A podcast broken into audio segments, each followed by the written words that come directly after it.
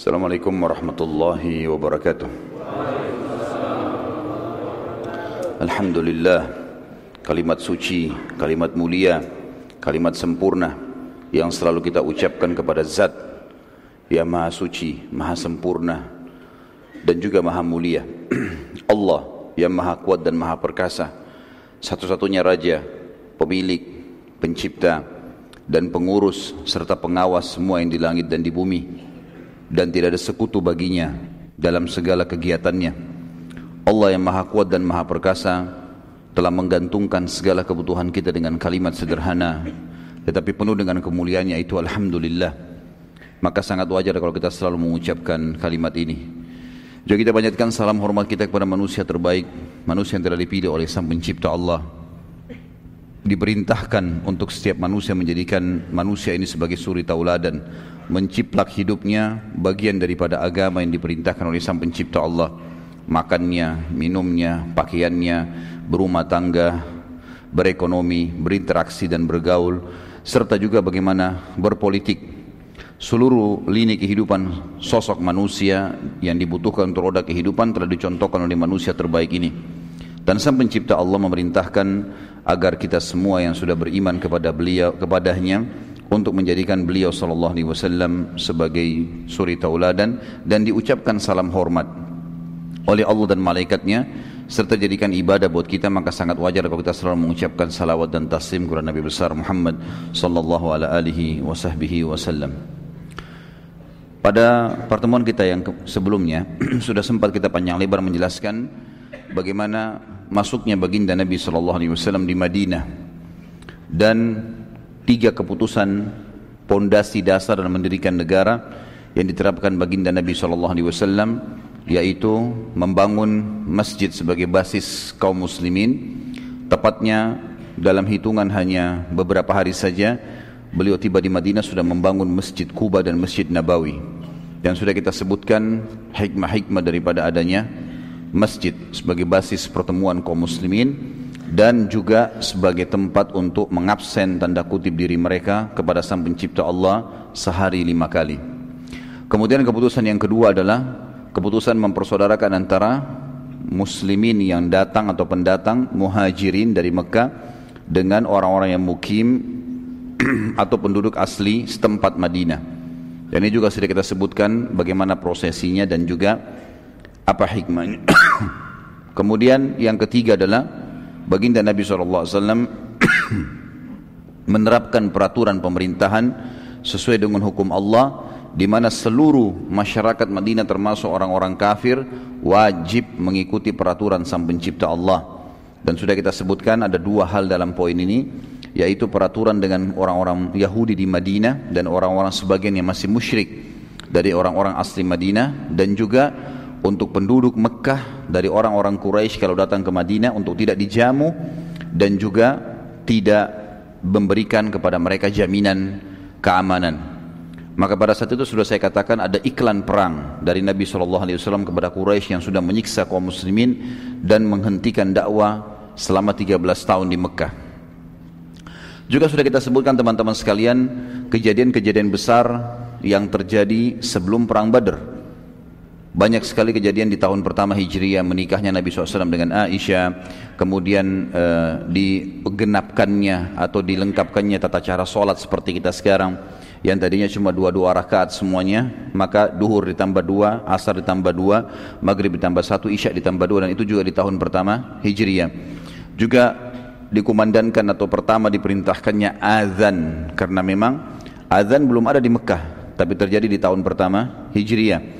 Kemudian juga meninggalnya Asad bin Zurar radhiyallahu anhu, sahabat Nabi yang mulia yang pertama kali mendirikan sholat Jumat dan ada beberapa kejadian-kejadian besar yang sudah kita sebutkan termasuk diperintahkannya puasa Ramadan di tahun atau di tahun kedua dari masa hijrah Nabi sallallahu alaihi wasallam. Kemudian ada banyak peperangan-peperangan Nabi sallallahu alaihi wasallam atau upaya Nabi SAW bersama dengan sahabat yang Nabi SAW membentuk mereka dalam bentuk Sariyah dan Sariyah sudah saya bahasakan setiap pasukan yang kurang dari 100 orang namanya Sariyah dan Nabi SAW memiliki strategi perang yang seperti ini. Sering mengutus suruh 10 orang, 8 orang, 20 orang. Pokoknya jadi di bawah 100 orang. Pasukan ini hanya untuk menyerang. Di waktu-waktu tertentu yang diperintahkan Nabi SAW musuh walaupun jumlah mereka besar. Dan ini banyak sekali yang berhasil. Banyak sekali yang berhasil kemudian ada peperangan yang di atas 100 orang tapi beliau SAW tidak hadir namanya Ma'rakah. Dan ada peperangan dihadiri Nabi SAW langsung di atas 100 orang namanya Gazwah dan sudah kita sebutkan semua panjang lebar contoh-contoh daripada peperangan-peperangan tersebut dan terjadi sebelum perang Badr Malam ini teman-teman sekalian semoga Allah berkahi kita akan masuk ke perang yang sangat besar di dalam sejarah Islam dan sejarah dunia. Dikenal dengan perang ya, kemenangan pertama dalam Islam. Walaupun sebelumnya ada peperangan-peperangan, tetapi Nabi SAW sempat uh, menulis perdamaian dengan suku Dumrah yang sudah kita jelaskan juga tadi atau pada pertemuan kita namanya dipimpin oleh Majdi dan juga suku Mudlij yang juga sempat menghadang pasukan Nabi SAW dan meminta perdamaian agar jangan mengganggu kafilah Quraisy.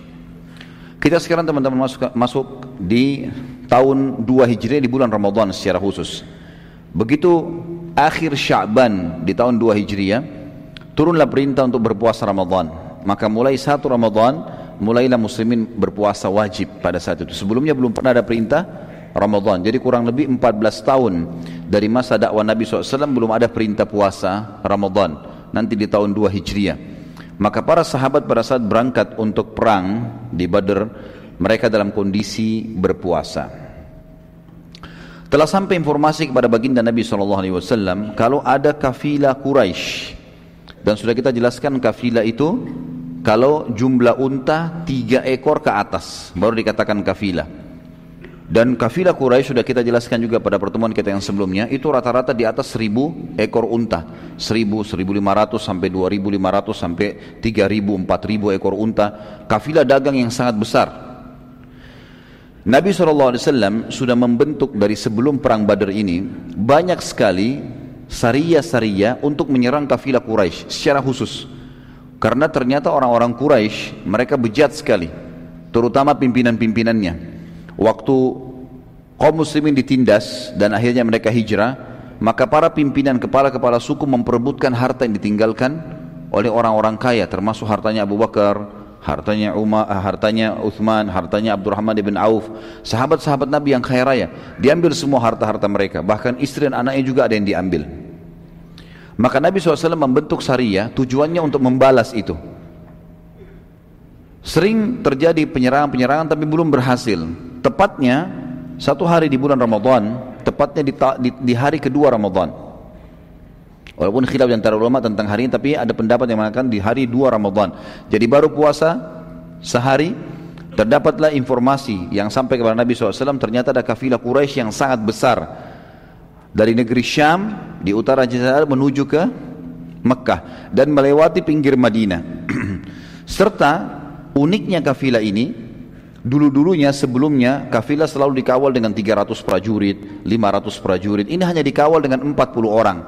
Padahal jumlah kafilah yang ada, unta-unta mereka dan ke, harta yang mereka bawa itu lebih dari 200, 2500 ekor unta. Karena mereka anggap sebelumnya selalu berhasil, nggak pernah muslimin berhasil menyerang mereka, selalu lolos saja. Gitu kan. Maka mereka mereka merasa tentram dan uniknya juga kafilah ini Kebetulan sekali dengan hikmah Allah semua harta muslimin yang dirampas oleh tokoh-tokoh Quraisy itu dikumpulkan menjadi satu dipegang oleh Abu Jahal, oleh Abu Sufyan, Umayyah bin Khalaf, ya, Abu Lahab, banyak tokoh-tokoh Quraisy yang memang mengambil ini harta ini. Lalu mereka menyatukannya di dalam satu kafilah ini.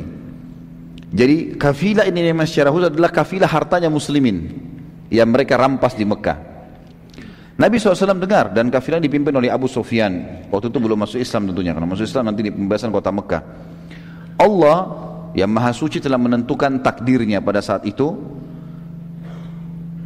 menyuruh Nabi Muhammad SAW untuk keluar serang kafilah itu. Tetapi jangan iklankan ini sebagai sebuah peperangan untuk merebut kafilah dan mengembalikan hak muslimin. Maka diiklankannya pertama kali Sariyah atau maaf Gazwa peperangan dipimpin Nabi SAW untuk menyerang kafilah Quraisy yang digabung antara orang-orang asli Mekah Muhajir dan juga orang-orang asli Madinah Ansar. Kalau masih ingat tadi saya sempat jelaskan di pertemuan kita yang sebelumnya, Saria-saria yang diutus oleh Nabi SAW selalu dari orang-orang Mekah supaya tidak ada masalah. Jangan nanti orang menilai, oh ini Muhammad sengaja menyerang untuk merampas. Padahal sebenarnya tujuannya Nabi SAW mengembalikan harta orang-orang Mekah. Tapi khusus pada saat ini diiklankan siapa yang mau ikut menyerang kafilah Quraisy termasuk orang-orang asli Madinah boleh. Maka terkumpullah bersama Nabi SAW waktu itu 313 orang. Banyak yang tidak ikut memang, jumlah masyarakat Madinah banyak, ribuan orang. Tapi karena ini pilihan, bukan sebuah kewajiban, maka akhirnya yang ikut tidak banyak. Allah Subhanahu wa taala di sini dikatakan oleh para ulama sirah tanda kutip ya mengatur sebuah strategi atau rekayasa tanda kutip tapi positif ya sebuah strategi agar terjadi peperangan ini dan itu Allah sebutkan dalam surah Al-Anfal Surah nomor 8 ayat 5. A'udzu billahi minasyaitonir rajim kama akhrajaka rabbuka min baitika bil haqq kama akhrajaka rabbuka min baitika bil haqqi wa inna fariqam minal mu'minina lakarihun. Sebagaimana Tuhanmu telah menyuruhmu keluar pergi dari rumahmu hai Muhammad dengan kebenaran. Padahal sungguhnya sebagian dari orang-orang beriman tidak menyukainya. Jadi di sini dimaksud dengan Allah mengeluarkanmu dari rumah Muhammad Muhammad. Di sini ada tanda kutip strategi atau tanda kutip rekayasa yang Allah SWT sudah atur tidak negatif ini positif tentunya. Kalau bahasa saya ini keliru tentu saya tidak bermaksud negatif. Tapi di sini adalah yang dimaksud Allah sengaja mengatur ini. Terjadi pertemuan ini. Nanti kita bacakan ayatnya. Sehingga akhirnya keluarlah dari Madinah Nabi SAW bersama dengan para sahabat. Waktu itu Nabi SAW pun belum mendapatkan informasi kalau akan terjadi peperangan. Ulama juga mengatakan firman Allah yang mengatakan kama akhrajaka rabbuka min baitika bil haqq sebagaimana Tuhanmu telah menyuruhmu keluar dengan kebenaran hai Muhammad adalah jelas di sini ada sebuah strategi atau rekayasa sang pencipta Allah untuk menjadikan pertempuran terjadi. Nabi SAW diperintahkan untuk memberi pilihan kepada siapa saja mau ikut dan bukan sebuah kewajiban Salah satu sahabat yang ingin sekali ikut dan akhirnya tidak punya udur tidak bisa ikut. Akhirnya juga Nabi SAW memberikan kepadanya ghanimah harta rampasan perang dan juga mendapatkan pahala badr.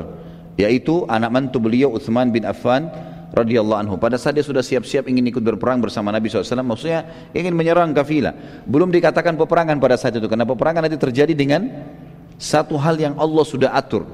Jadi bukan berhadapan sama kafilah, tapi berhadapan dengan pasukan Quraisy yang keluar dari Mekah.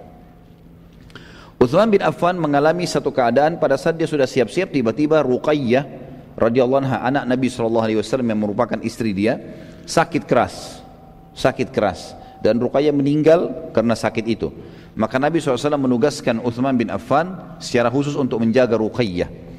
Jadi di sini bukan cuma karena menjaga istrinya tapi menjaga anak Nabi sallallahu alaihi wasallam. Maka Uthman pun akhirnya tidak ikut, tidak ikut. Tapi nanti kita akan lihat bagaimana Nabi sallallahu alaihi wasallam melibatkan Uthman bin Affan dalam pahala-pahala dan juga ghanimah. Sebelum jauh bicara masalah perang Badar teman-teman sekalian peperangan yang luar biasa pada saat itu dan kita akan lihat bagaimana luar biasanya di sini campur tangan Allah yang sangat besar kepada jumlah muslimin yang sedikit yang akan melawan pasukan Quraisy. Jumlah mereka hanya 314 melawan 1000 orang pasukan Quraisy yang sangat kuat dan keluar dengan siap berperang. Tentu teman-teman sekalian kalau Sariyah atau Gazwa karena Nabi SAW sini iklankan sendiri akan keluar tapi jumlahnya cuma 300 saja persiapan mereka sederhana sekali bahkan banyak sahabat tidak pakai baju besi yang biasanya mereka pakai untuk peperangan besar banyak di antara mereka yang hanya memegang tombak. Banyak di antara mereka hanya membawa sebilah pedang saja. Banyak di antara mereka cuma membawa beberapa anak panah. Yang tadinya mestinya kalau peperangan minimal memiliki 100 anak panah, 150 anak panah. Tapi ini hanya beberapa anak panah, 5, 6 anak panah saja. Karena mereka anggap ini bukan peperangan, menyerang kafilah. Kafilah dijaga oleh 40 orang. Jumlah mereka 314 orang gitu kan dalam pandangan pandangan mereka kalaupun berhasil maka pasti menang sebelum membaca panjang lebar itu atau mengetahui tentang peperangan Badar yang mulia Kita akan lihat dulu ada satu keajaiban yang terjadi yaitu mimpi Atiqah binti Abdul Muttalib. Dan ini jarang sekali orang mengetahui tentang kejadian padahal sebenarnya ini berhubungan sekali dengan perang Badr. Sebagian ulama sirah juga menyebutkan tentang riwayat ini dan riwayat ini sahih tentang mimpi Atiqah binti Abdul Muttalib adalah tante Nabi SAW. Waktu itu Atiqah belum masuk Islam. Ini bersaudara dengan Abbas. Juga belum masuk Islam pada saat itu. Abbas nanti masuk Islam di pembebasan sebelum pembebasan kota Mekah beberapa saat. Atiqah teman-teman sekalian, tiga hari sebelum terjadi perang Badar, sempat mimpi di Mekah. Dan mimpinya itu membuat dia ketakutan sekali. Karena pada malam itu, Atika mimpi ada seseorang yang dia lihat datang dari kejauhan, kemudian naik ke atas sebuah bukit tinggi di Mekah, kemudian orang itu teriak dengan suara keras menuju ke arah Mekah, dan suara itu masuk kepada semua rumah penduduk Mekah. Yang bunyinya kurang lebih dalam terjemahan bahasa Indonesia-nya wahai para pengkhianat wahai para penjahat siap-siaplah menghadapi kematian kalian dalam tiga hari lagi. Orang tersebut terus saja berteriak-teriak dalam mimpi Atika sampai dia memasuki Mekah dan keliling Ka'bah kemudian terus menteriakkan kalimat tersebut wahai para pengkhianat wahai para penjahat siap-siaplah menghadapi kematian kalian tiga hari lagi. Lalu orang tersebut kembali mendaki bukit Abi Kubais dan teriak lagi dengan suara keras. Terus begitu dia kelilingi semua tempat Mekah diteriakin. Wahai para pengkhianat, wahai para penjahat, siap-siaplah menghadapi kematian kalian tiga hari lagi. Lalu orang itu mengambil batu, sebuah batu. Lalu batu itu dilihat oleh Atik dalam mimpi diangkat lalu dilemparkan ke arah Mekah dan batu itu tiba-tiba menjadi sebuah serpian atau menjadi serpian-serpian batu yang banyak dan menimpa semua rumah di Mekah. Gak ada yang tidak kena, semua kena rumah ini dengan batu itu. Ini mimpinya Atiqah. Dan mimpi ini disebut oleh para hadis sejarah dengan mimpi Atiqah. Judulnya begitu. Ini tante Nabi SAW. Atiqah lalu menceritakan pada saat bangun kaget dia cerita sama saudaranya Abbas bin Abdul Muttalib. Taman Nabi SAW yang pada saat itu masih dalam keadaan kafir. Abbas pun sangat ketakutan. Karena ini berarti ada akan ada peperangan. Tetapi mereka belum tahu apakah dari muslimin atau dari orang lain. Ini menandakan ini menandakan Mekah akan ditimpa kekalahan, akan hancur dan seterusnya akan sedih. Tapi belum jelas apakah dari muslimin atau orang lain. Pada saat itu Abbas pun ya, mau menceritakan takutnya nanti salah. Maka Abbas bersahabat dekat dengan satu orang namanya Al-Walid bin Utbah. Ini salah satu tokoh juga Quraisy dan Abbas memberitahukan padanya kalau Atiqah tadi malam mimpi seperti ini dan memberi pesan agar jangan diceritakan pada siapa pun. Ini mimpi, takutnya nanti dikira saya ini membuat-buat atau adik saya buat-buat. Al-Walid lalu memberitahukan ayahnya yang bernama Utbah dan memesankan agar tidak memberitahukan siapa pun. Ya. Sampai akhirnya semua penduduk Mekah tahu. Dan ini sebuah pelajaran teman-teman sekalian. Dalam pepatah bahasa Arab dikatakan, kalau engkau titip emas pada orang, pastikan tidak bertambah. Bisa berkurang. Tapi kalau engkau titip kata-kata pada orang, pastikan bertambah. Itu sifat manusia. Jadi kalau antum berdiri di pinggir jembatan, lihat saja, nggak ada apa-apa, cuma kayak orang apa sih kagum melihat sesuatu. Nanti orang lain datang, antum sudah pergi. Dia lihat-lihat, ada orang ketiga datang ditanya, ada apa? Kayaknya ada buaya. Yang orang pertama nggak bicara apa-apa. Pergi orang kedua, orang ketiga ini lihat cari buayanya mana. Datang orang keempat, ada apa? Ada buaya putih. Pernah dengar gak cerita buaya putih di Indonesia? Saya kaget juga lihat dengar ada buaya putih ini. Nanti orang kelima datang ada apa? Oh buaya putih, tapi di sebelahnya ada perempuan. Apalah segala macam, jadi panjang. Abbas sebenarnya radhiyallahu anhu itu belum masuk Islam ya, tidak tahu kalau berita mimpi adiknya Atika telah tersebar. Dan pada saat itu orang-orang Quraisy memang tahu kafilah terbesarnya mereka akan melewati Madinah dan selama ini sudah usaha kaum muslimin menyerang tapi tidak berhasil. Lalu kemudian saat dia tawaf di Ka'bah keesokan paginya, tiba-tiba melewati majelis Quraisy yang satu sama lain saling berbisikan, di antaranya Abu Jahal ya. orang yang merupakan musuh besarnya Islam Abu Jahal waktu itu sedang membicarakan mimpi Atiqah lalu Abu Jahal berkata kepada Abbas lagi tawaf wahai Abu Fadl, nama anaknya Fadl, anak pertamanya. Wahai ayahnya Fadl, bila engkau selesai tawaf, mampirlah ke majelis kami. Saat Abbas selesai tawaf, ia pun mampir di majelis Abu Jahal. Abu Jahal lalu bertanya, aku melihat cukup nabi yang berasal dari dari dari kalian wahai suku Abdul Muttalib. Artinya sudah ada satu orang ngaku nabi. Masa ada sekarang lagi yang mau mengaku nabi? Abu Jahal menyinggung kenapa? Karena Atika mimpi kan. Masa ada lagi Atika juga ngaku nabi? Kan sudah ada Muhammad nih. Tapi dia singgung dengan bahasa dia. Aku melihat cukup satu orang saja ngaku nabi dari kalian hai suku Abdul Muttalib. Abbas bertanya, apa maksudmu? Abu Jahal bilang, dulu seorang laki-laki yang bernama Muhammad, tentu kita mengatakan sallallahu alaihi wasallam, yang mengaku dapat wahyu. Sekarang ada juga perempuan mengaku dapat wahyu. Kata Abbas, apa maksudmu? Kata Abu Jahal, bagaimana dengan mimpinya Atiqah? Ini baru tadi malam diceritain, hari ini sudah sebar semua. Gara-gara titip kata-kata. Jangan ceritain orang ya. Jadi jangan antum pakai cara ini, percuma. Jangan ceritain orang, pasti sampai ke mana-mana gitu. Abbas waktu itu coba memungkiri, dia mengatakan mimpi yang mana? Dia coba memungkiri. Karena memang khawatir bila mimpi itu betul-betul terjadi, maka kalau mimpi itu tidak terjadi ya, maka akan tersebar di Quraisy kalau adiknya pembohong. Dan makin besar tuduhan Quraisy kalau Muhammad pembohong, ini lagi tantunya pembohong. Maka Abbas bingung pada saat itu. Abu Jahal lalu berkata, bila tiga hari berlalu dan tidak terjadi apa-apa, maka aku akan menyebarkan tulisan bahwa suku Abdul Muttalib adalah paling pembohong dari suku-suku Arab yang ada. Abbas tetap memungkiri dan masalah pada saat itu selesai dengan pernyataan Abu Jahal tadi. Sudah Abbas tinggalkan saja. Saat Abbas balik, maka para wanita Abdul Muttalib mengurumuninya dan berkata, maksudnya dari suku Muttalib, Bagaimana bisa engkau membiarkan Abu Jahal berkata semaunya tentang suku kita? Abbas akhirnya datanglah ke sana dikatakan oleh mereka, perangi dia, bunuh Abu Jahal itu. Gitu kan. Mereka panggil Abu Hakam waktu itu. Abbas akhirnya bertekad untuk menghadapi Abu Jahal bila tiga hari ia mampu memper, ia mau mempermalukan suku Muttalib. Artinya Abbas mengatakan baiklah kita lihat kalau tiga hari dia mau permalukan suku kita maka kita akan perangi. Saya akan lawan dia. Dari sisi lain kita sekarang tinggalkan Mekah dulu. Abu Sufyan pada saat itu lagi mimpin kafilah. Waktu dia sudah mau lewatin Madinah, dia selalu mengirim mata-mata. Memastikan apakah muslimin mau menyerang atau tidak gitu kan?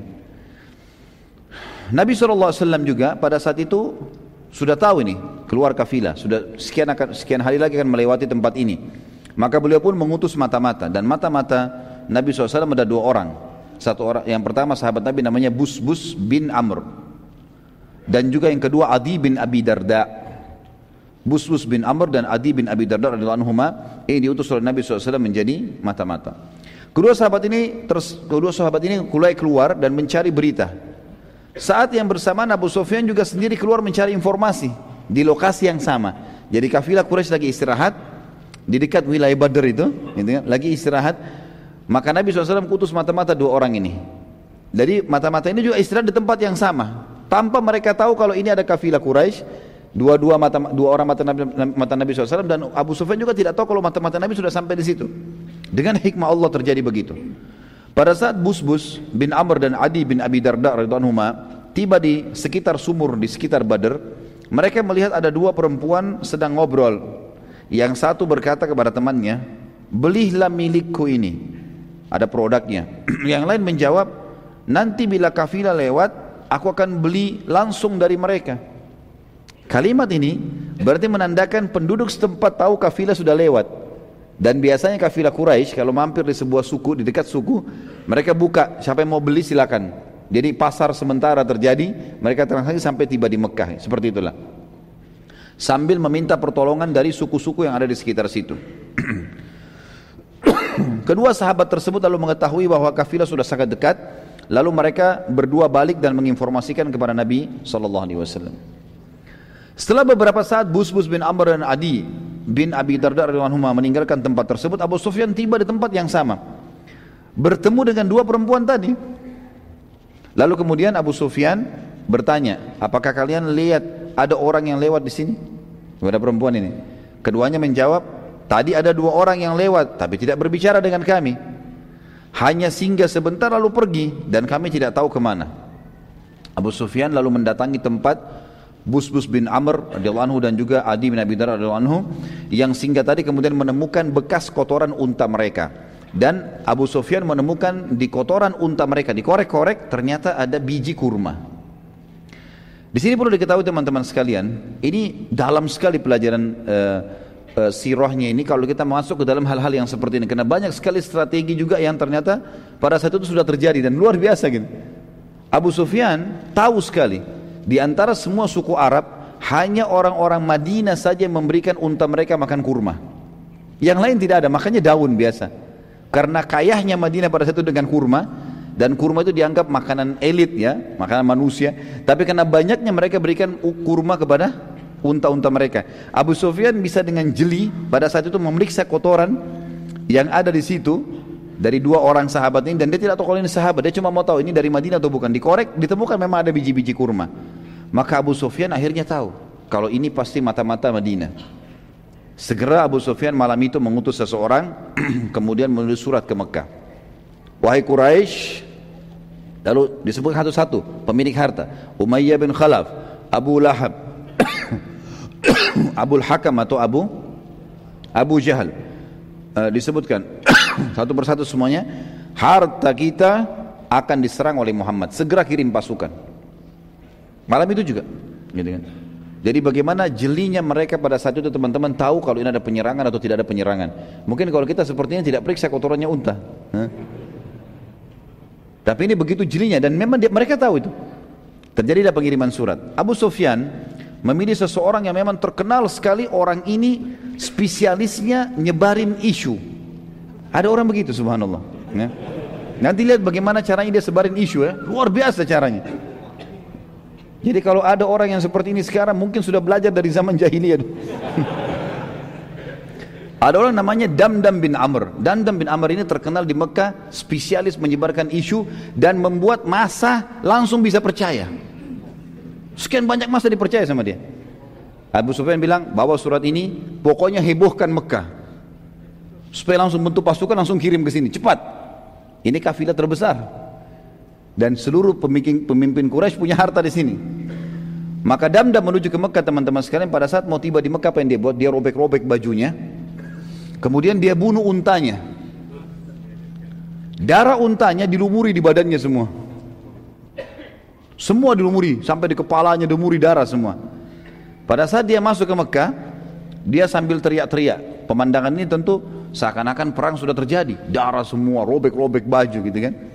Pada saat tiba di wilayah namanya Bata, ya. Bata ini sebuah wilayah disebutkan. Artinya sudah terjangkau. pintu gerbang sudah kelihatan. Penjaga pintu gerbang sudah kelihatan. Di atas benteng Mekah sudah ada pasukan-pasukan, ada prajurit yang jaga. Itu dia mulai teriak, ini namanya daerah Bata. Bata itu daerah yang di depan pintu gerbangnya Mekah. Dia teriak Al-Gauth, Al-Gauth, artinya pertolongan, pertolongan gitu kan. Dalam kondisi berdarah-darah semua ini. Tapi darah unta ya. Allah-tima, Allah-tima, Allah-tima itu penyerangan, penyerangan gitu kan. Lalu sambil dia jalan, dia buat dirinya jatuh berdiri. Padahal nggak apa-apa ini. Berdiri lagi, jatuh lagi. Orang lihat semua. Masuk pintu gerbang Mekah, teriak lagi, Al-Gaus, Al-Gaus, Al-Latima, Al-Latima. Pertolongan, pertolongan, penyerangan, penyerangan. Orang tanya, ada apa? Ada apa wahai Damdam? Dia tidak mau jawab. Dia nggak mau jawab. Tetapi dia jalan. Terus dia jalan. Orang sambil dengar, dia terus teriak, Al-Gaus, Al-Gaus. Orang Mekah akhirnya kumpul, makin banyak, makin banyak, makin banyak. Sampai sudah kumpul semua. Dan dia berada pas di depannya majelisnya tokoh-tokoh Quraisy yang dikenal dengan Darunah Dua. Teriak-teriak lagi. Al-Gaus, Al-Gaus, Allah tima, Allah tima. Teriak-teriak begitu terus ya. Maka pada saat semua sudah kumpul, maka orang-orang tokoh Quraisy yang bertanya, wahai Damdam, ada apa? Dan mereka tahu Damdam ini ikut dengan Abu Sufyan. Mereka tahu ini adalah ikut sama kafilah Abu Sufyan. Dan kebetulan Damdam pada saat itu salah satu dari 40 orang prajurit yang sedang mengawal kafilah. Kalau kalau tidak salah memang dia juga pimpinan dari 40 pengawal itu, gitu kan? Maka dia pun akhirnya teriak-teriak lalu dia mengatakan penduduk Madinah dan Muhammad sudah menyerang Bukan dia bilang baru persiapan ya, sudah menyerang kafilah. Gitu kan? Kalau kalian tidak berusaha menolongnya secepat mungkin, maka dipastikan harta kalian habis semua. 2000 maaf, 2500 atau 3000 ekor unta semuanya pasti akan habis. Maka pada saat itu teman-teman sekalian bisa dibayangkan bagaimana mahirnya Damdam ya memutar rekayasa data sampai seakan-akan terjadi sesuatu dan penduduk Mekah segera mengumpulkan pasukan. Kalau tidak menggunakan cara ini, mungkin pasukan tidak terkumpul dalam satu malam. Tapi dengan cara ini, satu malam terkumpul semua. Dan terkumpul seribu personil pada saat itu. 700 pertama, 700 personil siap perang. Terutama musuh Islam Abu Jahal. Hmm. Abu Jahal teriak-teriak nih. Kemudian dia teriak-teriak untuk memanggil seluruh kepala suku memerang. Kirim pasukan kalian. Sedikit kita selipkan kisah teman-teman, kisah tentang Abu Lahab dan Umayyah bin Khalaf di sini. Abu Lahab adalah paman Nabi SAW, paman kandung, ya, saudaranya Abbas, saudaranya Abdullah, ya kan, paman kandung Nabi SAW. Tapi dia membenci Islam dan sudah pernah kita jelaskan ada dua paman Nabi SAW yang men, yang mencapai masa kenabian masih masih hidup dan mereka beriman itu adalah Hamzah dan Abbas. Ada dua paman Nabi yang sampai masa kenabian tapi tidak beriman. Itu adalah Abu Lahab dan Abdul Muttalib. Abu Lahab ini teman-teman sekalian pada saat dia tahu hartanya banyak di situ. Tapi karena dia merasa dia nggak perlu ikut, dia mau jaga Mekah. Khawatir terjadi nanti peperangan benar, kemudian pasukan kalah, maka ini kesempatan dia menjadi pemimpin di Mekah. Dia kebetulan pernah mengutangkan uang kepada seseorang. Dan dia berkata kepada orang itu kalau kau mau utangmu lunas maka keluarlah mewakiliku. Bilang aku mewakili Abu Lahab untuk keluar berperang. Maka orang itu pun setuju. Akhirnya orang tersebut pergi mewakili ya, Abu Lahab kemudian kisah yang unik adalah Umayyah bin Khalaf siapa Umayyah bin Khalaf ini teman-teman sekalian Umayyah bin Khalaf ini sahabat dekatnya Abu Jahal, sahabat dekatnya Abu Lahab, tokoh Quraisy. Ada kisah dulu dalam riwayat Bukhari disebutkan. Umayyah bin Khalaf ini bersahabat dekat dengan satu orang dari Ansar, dari asli Madinah, namanya Sa'ad bin Mu'ad radhiyallahu anhu. Ini Sa'ad bin Mu'ad pimpinan suku Khazraj, ya. Terkenal sekali yang yang pada saat dia meninggal singgasananya Allah, arsy Allah goncang Sa'ad bin Mu'ad ini bersahabat sama Umayyah bin Khalaf, sahabat dekat. Pada saat itu teman-teman sekalian, Sa'ad bin Mu'ad radhiyallahu anhu pernah ini sebelum kejadian ini ya, jauh sebelumnya waktu muslimin sudah pada hijrah ke Madinah di tahun pertama Hijriah, beliau pernah lewat di Mekah dan ingin tawaf. Tapi Mekah sudah tidak bisa orang Islam masuk, kalau masuk bisa dibunuh. Cuma dia kepala suku. Dia suratin dari luar Mekah, Umayyah bin Khalaf, sahabat dekatnya. Umayyah bin Khalaf ini kalau datang ke Madinah bertamu di rumahnya Sa'ad. Kalau Sa'ad ke Mekah jadi tamu di sahabat dekat. Dua-duanya pemimpin suku, ini di Mekah, ini di Madinah dan dua-duanya orang kaya raya. Maka Umayyah mengatakan masuk saja, saya akan lindungi kamu. Masuklah Sa'ad bin Mu'ad menjadi tamu di rumahnya Umayyah bin Khalaf. Begitu jadi tamu teman-teman sekalian, kata Sa'ad, wahai Umayyah, beritahukan kepada saya kalau Ka'bah kosong. Kapan kosong, tidak ada orang tawaf, orang Mekah, saya mau tawaf. Malam hari nggak apa-apa. Karena pada zaman itu teman-teman sekalian orang-orang Quraisy banyak yang tawaf sambil telanjang dan mereka bersiul serta bertepuk tangan. Dalam Al-Quran dikatakan mukaan motos dia. Jadi mereka mengubah zikir-zikir dan doa dengan tepuk tangan dan bersiul. Terlebih lagi mereka tawaf dengan telanjang dan kita tahu nanti dalam sirah kita dijelaskan banyak lebar tentang mereka akan meninggalkan tawaf telanjang itu setelah pembebasan kota Mekah. Gitu kan? Maka saat tidak mau tawaf pada saat itu. Kata Umayyah baiklah. Umayyah kumpul sama teman-temannya. Dan dia tidak cerita nih. Dia cerita sama Abu Jahal, sama Abu Lahab. Kalau ada tamu saya saat. Karena mereka benci dengan penduduk Madinah gitu kan. Pada malam hari Umayyah pulang ke rumahnya. Dia mengatakan sudah tidak ada orang. Hai saat. Ayolah kalau kau mau tawaf saya temani. Masuklah keduanya di Ka'bah. Mau tawaf. Begitu tawaf datang Abu Jahal. Abu Jahal tanya. Wahai Umayyah. Siapa yang bersama kau ini? Kata Umayyah, ini Sa'ad bin Mu'ad, pimpinan Khazraj, suku yang besar di Madinah, terkenal dengan kekuatan, perangnya memang terkenal juga. Kata Abu Jahal, Sa'ad ibn Mu'ad, pimpinan Madinah, demi Allah kau tidak akan keluar dari Mekah hidup. Gitu kan. Berani benar kau masuk di sini. Gitu kan. Kata Sa'ad, wahai Abu Jahal, kalau kau berani sentuh saya, saya akan lawan kamu. Saya bukan orang biasa, kepala suku juga gitu kan. Saya akan lawan kamu. Dan kalaupun saya terbunuh, kau pikir sukuku akan tinggal diam? Mereka akan serang Mekah dan menghabisi Quraisy. Mereka mati atau Quraisy yang mati? Kata Abu Jahal, demi Allah kau tidak kau tidak akan bisa. Kata saat demi Allah bisa. Gitu kan. Ribut nih, dua orang berantem mulut. Umayyah bin Khalaf di tengah-tengah. Dia lihat ke sebelah kirinya Abu Jahal, sahabatnya, pimpinan Mekah. Dia lihat sebelah Sa'ad bin Mu'ad, sahabatnya. Tapi ini muslim ini kafir kan, seagama dengan dia. Dalam riwayat Bukhari dikatakan jiwanya Umayyah cenderung kepada Abu Jahal. Maka dia bilang kepada um, kepada Sa'ad, "Wahai Sa'ad, jangan kau angkat suaramu di depan Abu Hakam karena dia pemimpin lembah ini. Dia raja kami." gitu loh. Sa'ad kepala suku. Ini sahabatnya. Tadi berikan jaminan, kenapa bukan membela? Ya kan gitu. Maka kata Sa'ad, "Wahai Umayyah, mulai sekarang tidak ada hubungan lagi sama kita." Dan perlu kamu tahu, ini informasinya. Perlu kamu tahu, kalau Nabi kami Muhammad SAW sudah menginformasikan kami akan membunuhmu nanti. Jadi ada hadis yang disebutkan Nabi jauh sebelum perang Badar, kalau kami akan membunuhmu nanti. Tapi tidak dijelaskan di mana. Umayyah itu tuh kaget. Dia lagi pegang sebuah benda, jatuh bendanya. Dan Umayyah ini sekali lagi kafir dengan risalah Nabi SAW. Tapi dia tahu Nabi jujur. Apa dia bilang? Apakah Muhammad menjelaskan Jazakallah khair. Apakah Muhammad menjelaskan di mana aku akan dibunuh? Kata saat tidak ada informasi, tapi kami akan membunuhmu itu pasti, gitu kan? Maka pada saat itu teman-teman sekalian dalam riwayat yang dikatakan Umayyah pun bingung. Maka Umayyah meninggalkan dua-duanya. Pulang ke rumahnya. Rupanya karena Umayyah pergi, Abu Jahal takut juga. Enggak jadi berantem nih. Abu Jahal tinggalkan juga. Saat Ibn Mu'ad pulang ke Madinah. Karena nggak jadi pertengkaran dia sudah pulang gitu kan. Pulang ke Madinah. Umayyah bin Khalaf dinukil oleh, riwayat oleh beberapa orang sahabat yang waktu itu memang masih ada di Mekah belum masuk Islam menyaksikan Umayyah untuk pulang ke rumahnya sambil dia ngomong sendiri di jalan dia mengatakan demi Allah Muhammad tidak pernah dusta pulang ke rumahnya dia bilang sama istrinya wahai istriku apakah kau tahu apa yang diberitakan saat kepadaku malam ini kata istrinya tidak apa itu Istrinya juga kafir gitu kan.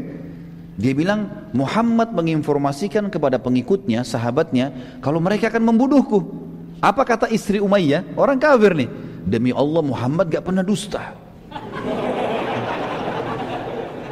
Ini luar biasa nih pengakuan mereka tentang kejujuran Nabi SAW. Demi Allah Muhammad gak pernah dusta. Tapi apakah ada informasi di mana kau akan dibunuh? Dia bilang saya sudah tanya kepada saat, tapi saat bilang tidak ada informasi dan tidak jelas kapan. Tapi istriku, saya pastikan pada kamu kalau saya tidak akan keluar dari Mekah. Pokoknya saya akan di sini teruslah. Saya nggak akan keluar dari Mekah. Baik, ini teman-teman sekalian kejadian ini tiga bulan sebelum kejadian penyerangan akan terjadi penyerangan kafilah Quraisy. Jadi Umayyah bin Khalaf ini berpegang terus pada kejadian itu. Waktu Abu Jahal keliling motivasi orang Mekah, ayo pasukan, ayo berkumpullah, peranglah, harta kita akan diambil. Terkumpul 700 orang. Setiap suku punya 100-100 orang. Umayyah bin Khalaf, ada tujuh suku bergabung. Umayyah bin Khalaf ini punya suku teman-teman di Mekah, pas prajuritnya paling banyak 300 orang. Umayyah duduk depan Ka'bah. Pasukannya 300 duduk depan dia. Enggak ada yang ikut nih. Abu Jahal lewat. Abu Jahal bilang, wahai Umayyah, Kenapa kau tinggal di sini? Kenapa nggak gabung? Ayo bergerak, hartamu juga ada di situ akan diambil. Kata Umayyah apa? Wahai Abu Hakam, apa kau lupa ceritanya Sa'ad bin Mu'ad? Kalau Muhammad sudah menginformasikan akan membunuhku. Makanya Abu Jahal bilang, kenapa kau percaya itu dusta? Nggak usah percaya, nggak benar. Keluarlah, bergeraklah. 300 orang ini paling banyak. Gitu kan? Dia bilang, demi Allah saya nggak mau. Abu Jahal bingung, ini pasukan paling besar. Gimana caranya? Dia pulang ke rumahnya, dia ambil dupa, teman-teman sekalian. Waktu itu ada dupa, khusus baunya itu kalau kecium bau perempuan. Jadi kalau laki-laki bau itu memalukan, aib. Diambillah bara api sama dia, dupa, ditaruh dupa tersebut keluar wangi-wangian. Abu Jahal ambil punya istrinya, dibawa ke dekat Ka'bah. Lalu dia permalukan Umayyah di depan pasukannya. Dia bilang, "Tatayyab ya ya Umayyah." Nih, pakai minyak wangi nih hai Umayyah. Umayyah tahu ini bau perempuan. Kata Umayyah, kenapa kau kasih minyak wangi perempuan? Dia bilang, karena kau perempuan, tidak mau berperang. Maka Umayyah marah, Umayyah tepis bara api itu kemudian dia pun pulang ke rumahnya. Dia bilang sama istrinya, istriku siapkan baju perang. Kata istrinya, kenapa? Aku mau pergi. Bukankah diingatkan? Bukankah saat Ibn Mu'az sudah cerita? Kalau Muhammad memastikan sahabatnya akan membunuhmu. Dia bilang, saya dipermalukan sama Abu Hakam. Saya akan keluar sebentar beberapa langkah, habis itu nanti saya kembali.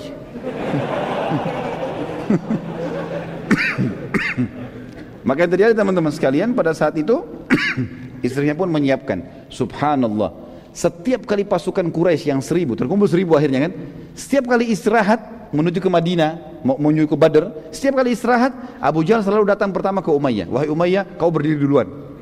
Dijaga sampai tergiring ke perang Badr dan nanti kita akan ceritakan terbunuhnya dia di perang Badr. Ini salah satu mukjizat baginda Nabi sallallahu alaihi wasallam. Jadi saat Ibn Mu'ad radhiyallahu anhu adalah pimpinan suku Aus dan bukan Khazraj. Tadi saya sempat sebutkan suku Khazraj, tapi dia beliau adalah pimpinan suku Aus.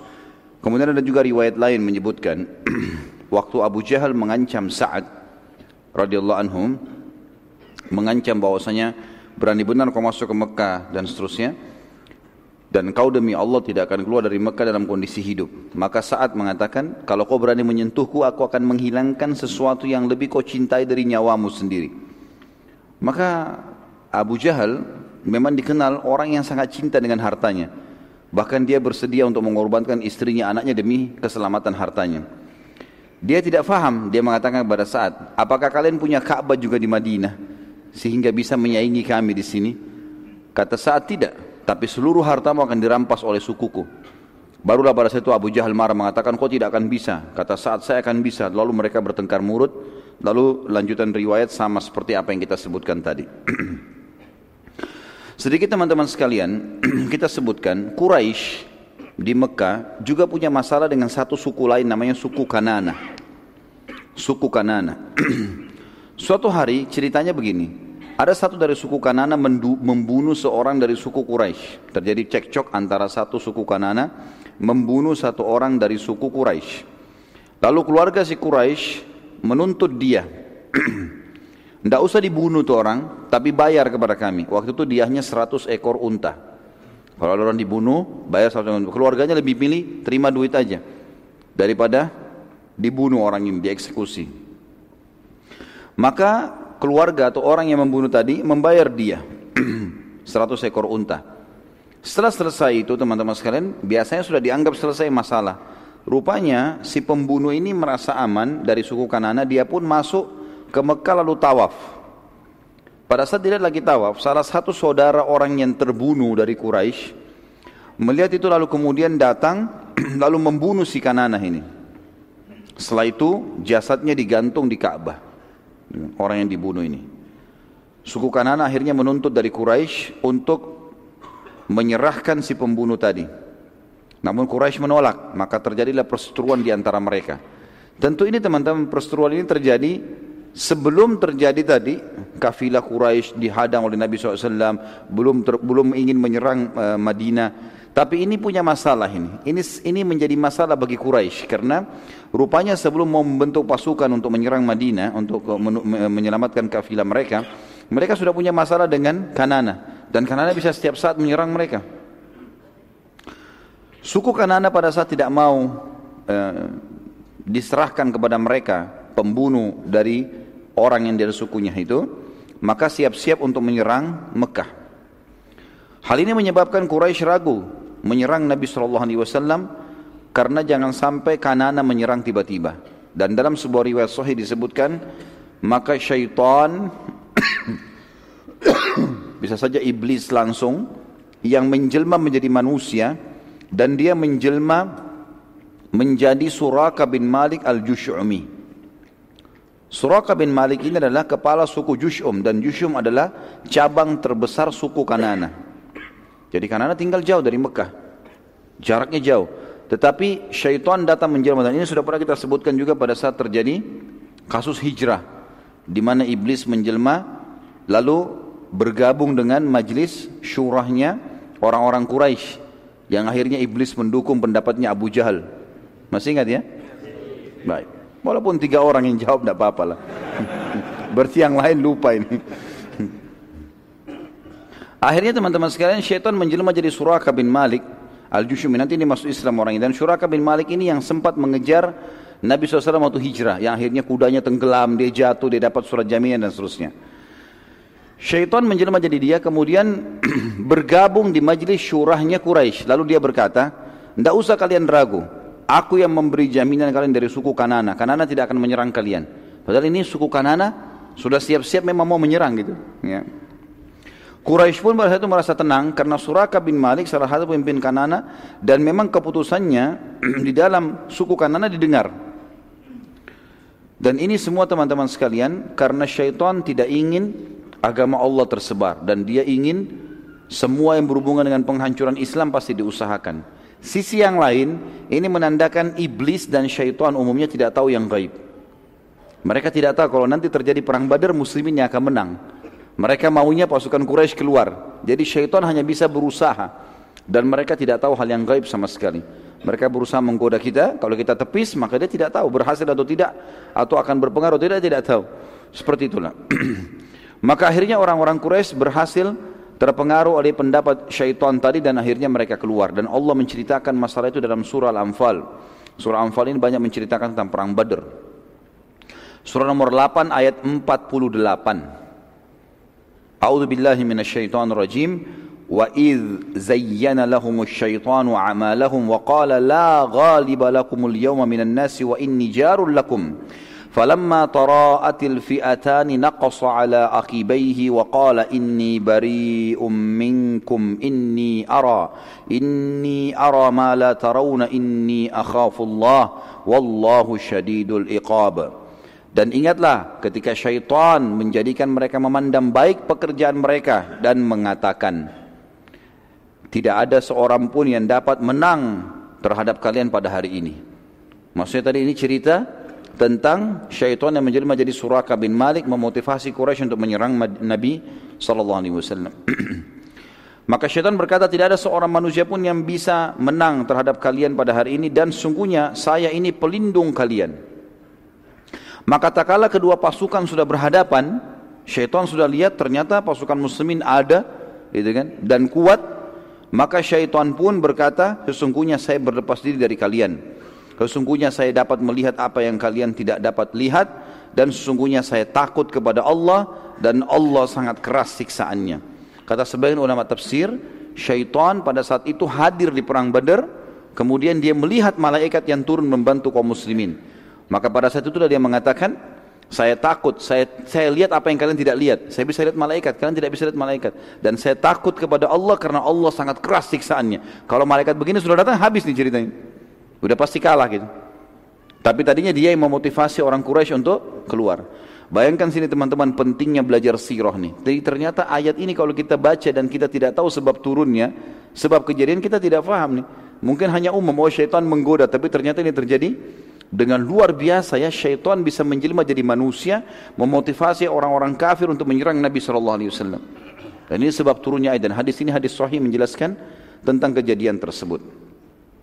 Nabi sallallahu alaihi wasallam pada saat mengetahui Quraisy keluar dengan kekuatan seribu orang Beliau wasallam mengetahui kekuatan pasukannya hanya 313 orang, 314 dengan beliau wasallam. Jadi ini cuma 30% dari kekuatan orang Quraisy kurang lebih. Dan perlu diketahui 314 orang ini niatnya bukan untuk perang. Makanya saya bilang tadi lebih sederhana. Tidak pakai baju pedang, tidak pakai baju besi, tidak pakai topi besi, pakai pisau eh, pedang sederhana. Ada yang cuma bawa tombak, ada yang cuma bawa beberapa busur panas saja pada saat itu jumlah sahabat tepatnya 313 orang, 315 dengan Nabi SAW dan hanya terdiri dari 70 ekor hewan tunggangan, 2 ekor kuda dan 68 ekor unta. Setiap sahabat saling bergantian menunggangi unta mereka dan yang sama yang sama sekali tidak memiliki hewan maka sepanjang perjalanan mereka berjalan kaki. Sementara Quraisy memiliki seribu orang, semuanya personil perang, terdiri dari 200 pasukan kuda dan 800 pasukan unta.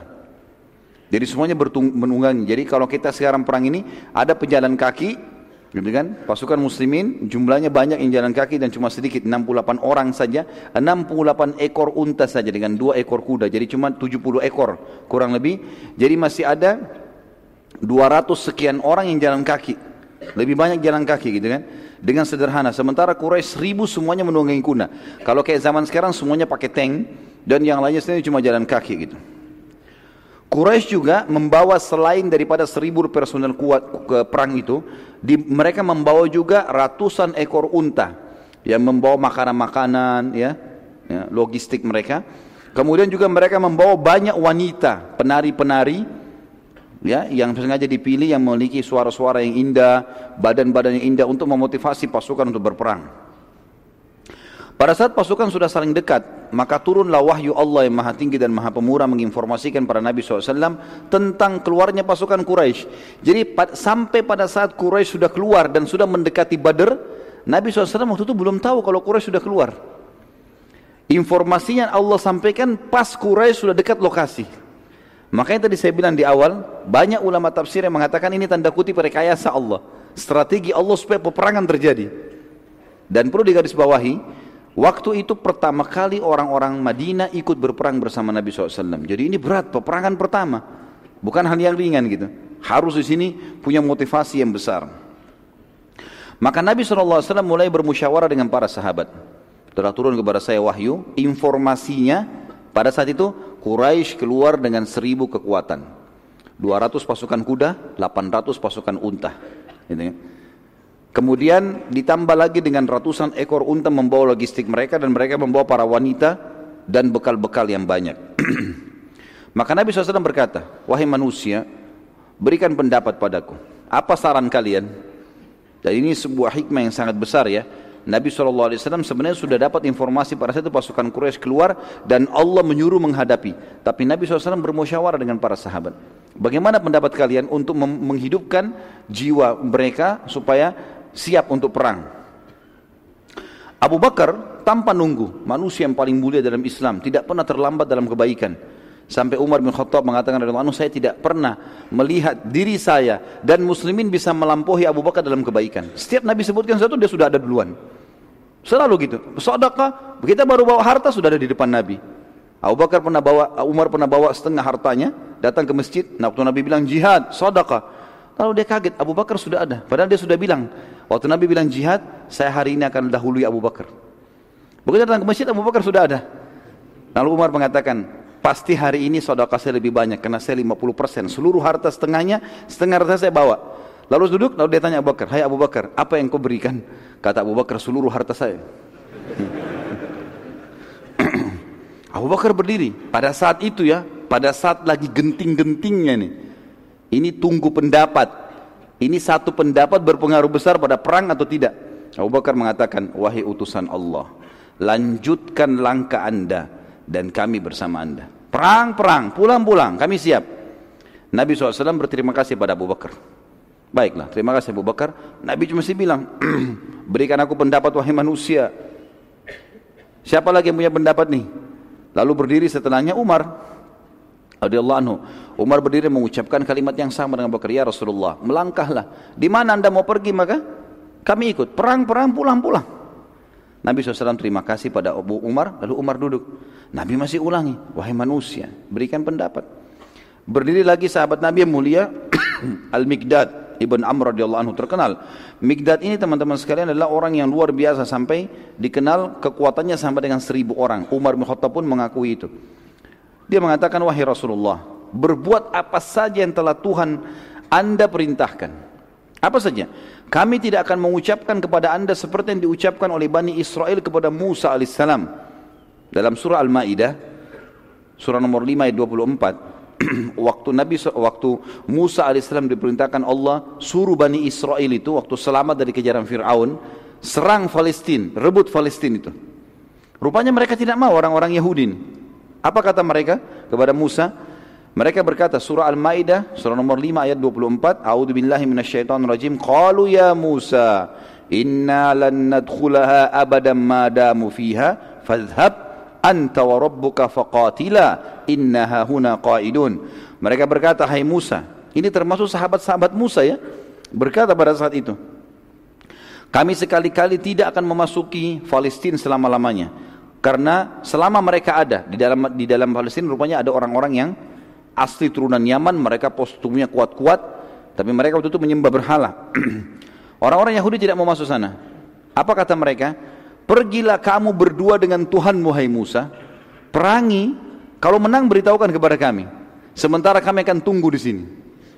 Kurang ajar sekali. Apa kata Mikdad radhiyallahu ya Rasulullah? Kami jalankan apa perintah Tuhan Anda dan kami tidak akan mengucapkan kepada Anda apa yang diucapkan Bani Israel untuk Musa.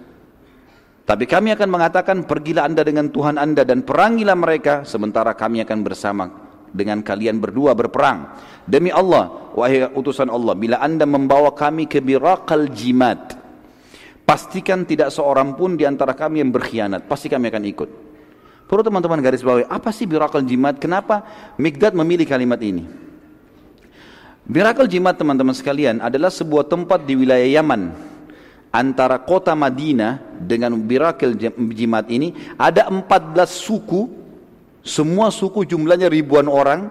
Jadi ada puluhan ribu orang yang membenci dan siap memerangi Islam. Waktu itu jumlah mereka 300 orang saja. Apa kata Mikdad? Ya Rasulullah kalau anda mengajak kami ke Birakil Jimat ya, ke sana Birakil Jimat ini tadi dari Madinah ke sana jaraknya ada 14 suku ribuan orang semuanya benci Islam. Kami lewatin satu-satu suku itu kami perangin sampai ke lokasi itu kami siap. Seperti itu bahasa jadi luar biasa. Artinya jangan anda menyuruh kami berperang satu peperangan, 14 peperangan pun kami siap. Kalimat yang luar biasa. Kata sahabat yang merawikan hadis ini, sungguh Mikdad telah mengucapkan kalimat di perang Badar yang aku berharap aku yang mengucapkannya. Karena kalimat itu lebih aku cintai daripada hurum, humurun ni'am atau nikmat yang terbesar gitu kan. Karena kalimat ini mulia sekali. Nabi SAW masih belum puas. Beliau berterima kasih pada kita lalu mengatakan, wahai manusia, berikan pendapat. Masih kurang kalau cuma tiga orang. Ayo siapa lagi yang bisa pendapat? ahli sejarah mengatakan sebab Nabi SAW terus meminta pendapat karena semua yang memberikan pendapat dari Abu Bakar, Umar, Mikdad radhiyallahu ini adalah orang-orang Mekah semua. Orang-orang Mekah wajar karena mereka masih marah sama Quraisy, perilaku-perilaku yang jahat. Belum ada satupun orang Madinah memberikan pendapat nih. Makanya Nabi tanya terus, wahai manusia. Tapi Nabi punya tata kerama. Nabi nggak bilang, wahai Ansar bagaimana kalian? Enggak. Wahai manusia, berikan pendapat lagi. Nabi tunggu terus. Terus saja dan ter tercatat dalam sejarah ini baru peperangan pertama diikuti oleh orang-orang Ansar bersama Nabi sallallahu alaihi wasallam. dan perlu digarisbawahi teman-teman sekalian, di Baiat Aqabah pada saat Nabi SAW di Mekah dan orang-orang Quraisy, eh, maaf, orang-orang Madinah datang membayat Nabi SAW memberikan eh, apa namanya kesetiaan, janji setianya, itu akan membela Nabi di Madinah, di kota Madinah. Di luar Madinah belum ada akad. Akadnya waktu itu kalau anda datang ke Madinah ya Rasulullah, kami bela anda. Jadi belum ada akad kalau sudah tiba di Madinah kami menyerang, kami anda menyerang kami ikut, belum ada itu. Maka Nabi SAW ingin tahu ini, benar gak ini gimana Madinah ini? Pada saat itu teman-teman sekalian Sa'ad bin Mu'ad, tadi tokoh kita yang mulia, pimpinan suku Aus, tadi saya keliru saya katakan Khazraj ya. Beliau berdiri lalu mengatakan, kami melihat ya Rasulullah, seakan-akan anda menyinggung kami orang-orang Ansar. Kata Nabi SAW, iya. Ya. Karena ini berat ini peperangan, menumpahkan darah, meninggalkan keluarga segala macam. Saat lalu berkata, demi Allah ya Rasulullah, bila anda menyeberangi lautan, niscaya kami akan senantiasa bersama anda. Maka Nabi SAW sangat senang dengan pernyataan saat, karena saat mewakili orang-orang ansar, pimpinan mereka. Lalu beliau bersabda pada saat itu, turun wahyu menyampaikan berita gembira khusus bagi yang hadir di situ. Kata Nabi SAW, berita gembira buat kalian semua. Ini yang hadir nih, 313 orang dapat berita gembira dari langit sekarang. Beritanya adalah sesungguhnya Allah Azza wa Jal, Allah yang maha tinggi dan maha mulia, telah menjanjikan kepadaku salah satu dari dua kemenangan. Berhasil mendapatkan kafilah dan kita rebut semuanya 2500 ekor unta atau kalaupun berhadapan sama musuh pasukan Quraisy kita akan menang walaupun jumlah mereka seribu Maka para sahabat senang dengan berita ini. Berarti berita wahyu langsung sampai dari langit. Ini pasti menang. Mau lemah, mau jumlahnya sedikit, mau tidak punya keterampilan perang, pokoknya menang. Tiketnya sudah ada. Tapi para sahabat itu yakin benar. Anda nggak tahu kalau kita yang hadir pada saat itu. Allahu alam. Dari seluruh mukminin yang patuh kepada Tuhan yang Maha Perkasa dan Rasulnya Muhammad sallallahu alaihi wasallam, Semuanya gembira tetapi tetapi ada satu hal kata uh, ulama sejarah ya. Di sini jiwa para sahabat berharap dapat kafilah. Bukan perang. Karena mereka juga berpikir kafilah cuma 40 orang yang dilawan. Ini 1000 orang. Ini penjaga kafilah biasa seperti mereka. Ini pasukan perang keluar dengan banyak bekal. Maka jiwa mereka tetap berharap supaya dapat kafilah. Mereka tidak berharap ada peperangan. Dan Allah ceritakan masalah itu dalam surah Anfal ayat surah nomor 8 ayat 5. A'udzu billahi minasyaitonir rajim kama akhrajaka rabbuka min baitika bil haqq wa inna fariqam minal mu'minina lakarihun. Sebagaimana Tuhanmu telah mengeluarkan Muhammad dari rumahmu dengan kebenaran, artinya tadi sudah kita bilang ada rekayasa tanda kutip Allah di sini. Dan sesungguhnya sebagian orang-orang mukmin tidak menyukainya. Mereka tidak berharap terjadi peperangan terhadap mengigar kafilah. Nabi SAW terus saja ya, lalu meneruskan perjalanan setelah mendapat pendapat tersebut hingga sampai ke sebuah tempat di wilayah Badar yang bernama Udwatid Dunia. Tepatnya di utara Badar dan beliau berkemah di belakang Udwatid Dunia. Jadi perlu saya kasih gambaran tentang kondisi perang Badar teman-teman. Ada satu gunung besar. Gunung besar ini yang lebih dekat dengan Madinah namanya Udwatid Dunia. Di sebelahnya gunung itu namanya Udwatil Kuswa. Jadi dunia dan Kuswa gitu ya. Pasukan Nabi SAW tiba di Udwatid Dunia. Belum tahu ini lokasi perang di mana, tapi yang jelas sampai di situ. Lalu Nabi SAW menyuruh para sahabat untuk tinggal sejenak, istirahat. Dan itu sudah menjelang malam. Rupanya tanpa diketahui oleh Nabi SAW, pasukan Quraisy tiba di Udwatil Kuswa. Di seberangnya gunung, jadi cuma batasnya gunung. Sini pasukan, sini pasukan. Dua-duanya tidak saling tahu kalau ini sudah ada pasukan di situ. Dan yang luar biasa di sini kata ulama tafsir, di sini tanda kutip tidak ada rekayasa Allah, kafilahnya Abu Sufyan lolos. Kafilah Abu Sufyan tidak tahu kalau pasukan sudah tiba di lokasi itu. Mereka juga tidak tahu kalau pasukan muslimin ada. Kedua pasukan tidak saling tahu. Luar biasa Allah atur kejadian ini dan kita akan bacakan ayat berbicara masalah itu. Pada saat itu teman-teman sekalian, Abu Sufyan belum tahu kalau Quraisy sudah tiba di wilayah Badar dan ia terus menyelamatkan kafilah dengan menelusuri gunung demi gunung hingga keluar dari wilayah Badar dan keluar ke pesisir Laut Merah dan berhasil selamat dari pasukan muslimin. Sesuatu yang merupakan rekayasa Allah Azza wa tanda kutip di sini, ketiga kelompok tersebut tidak satu pun saling mengetahui keberadaan masing-masing. Dan hal ini Allah ceritakan dalam Al-Quran dengan sangat jelas. Kembali lagi surah Al-Anfal. Surah nomor 8 ayat 42. A'udzu billahi minasyaitonir rajim. Idz antum bil udwatid dunya wa hum bil udwatil quswa war raqbu asfala minkum. Walau tawa'adtum lakhtalaftum fil mi'adi walakin liyaqdi Allahu amran kana maf'ulan liyahlika man halak. liyahlika man halaka an bayyinatin wa yahya man hayya an bayyinah wa inna Allah la sami'un alim.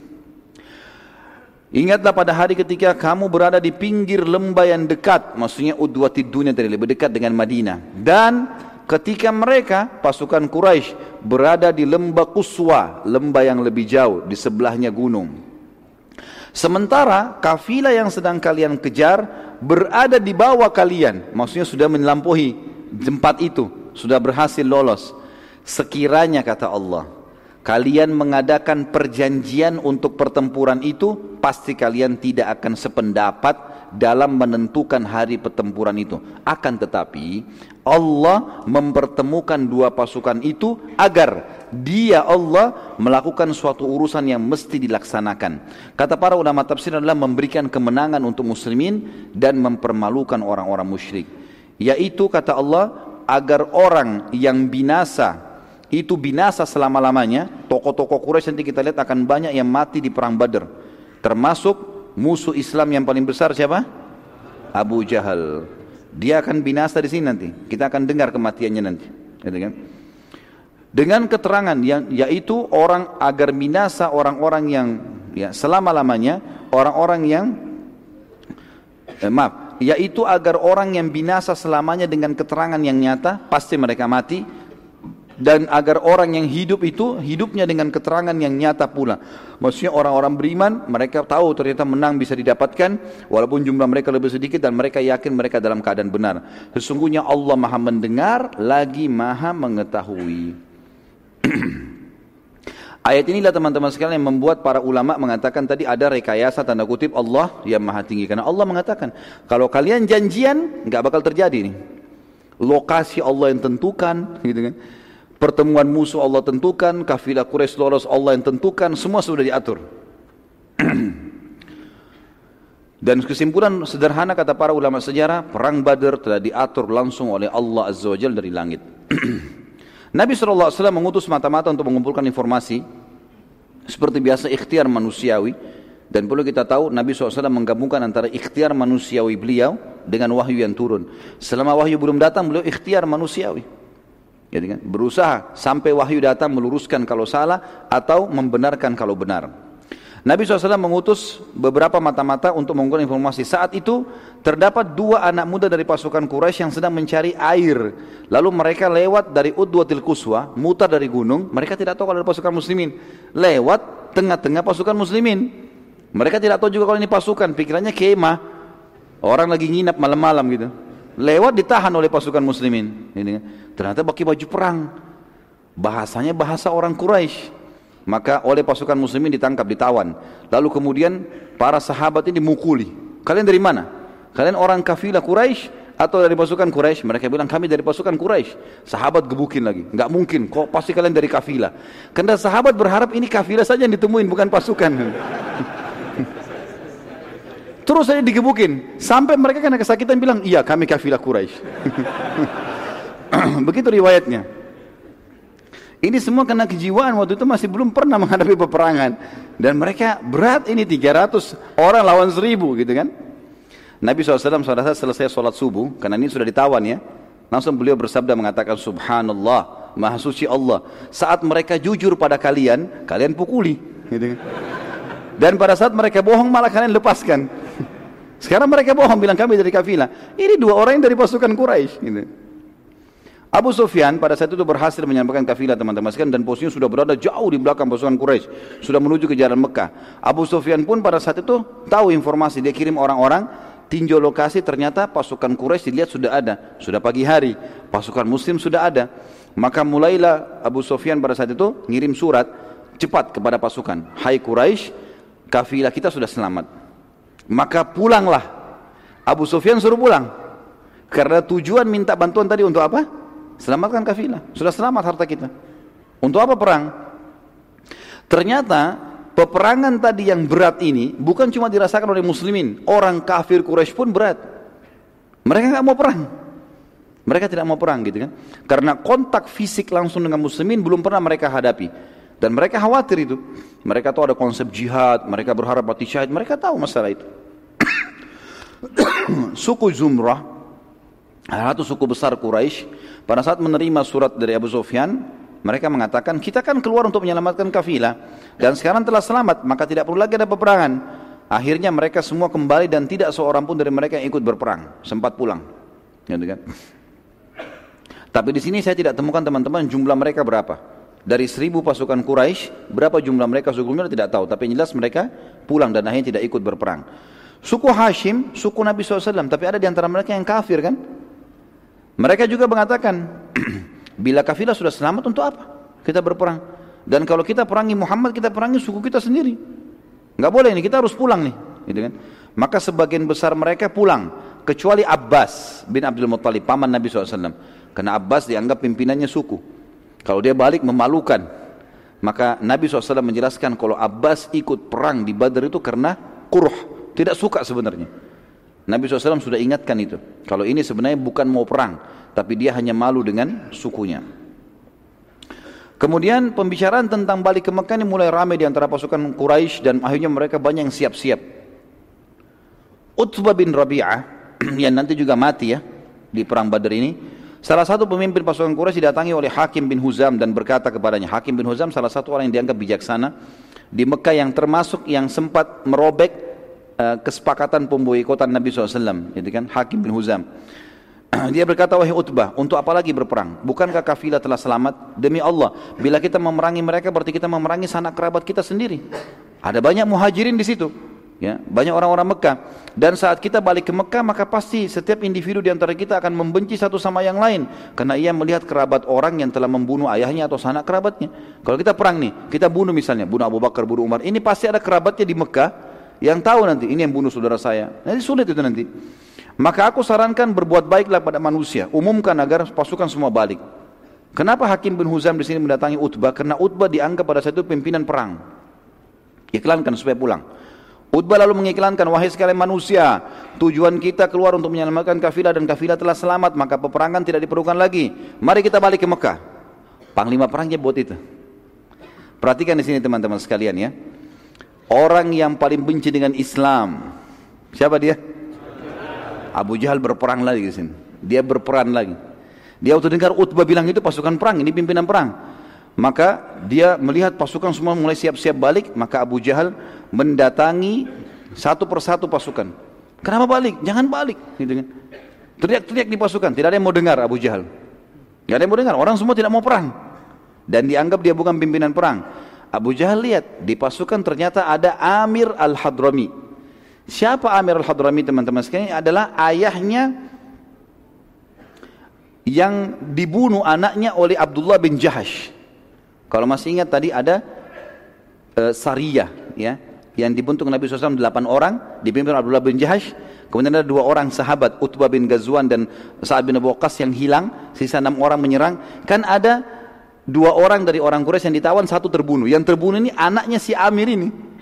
Amir keluar ini untuk membalas kenapa anaknya dibunuh oleh Abdullah bin Jahash. Juga mau ikut pulang. Abu Jahal dekati.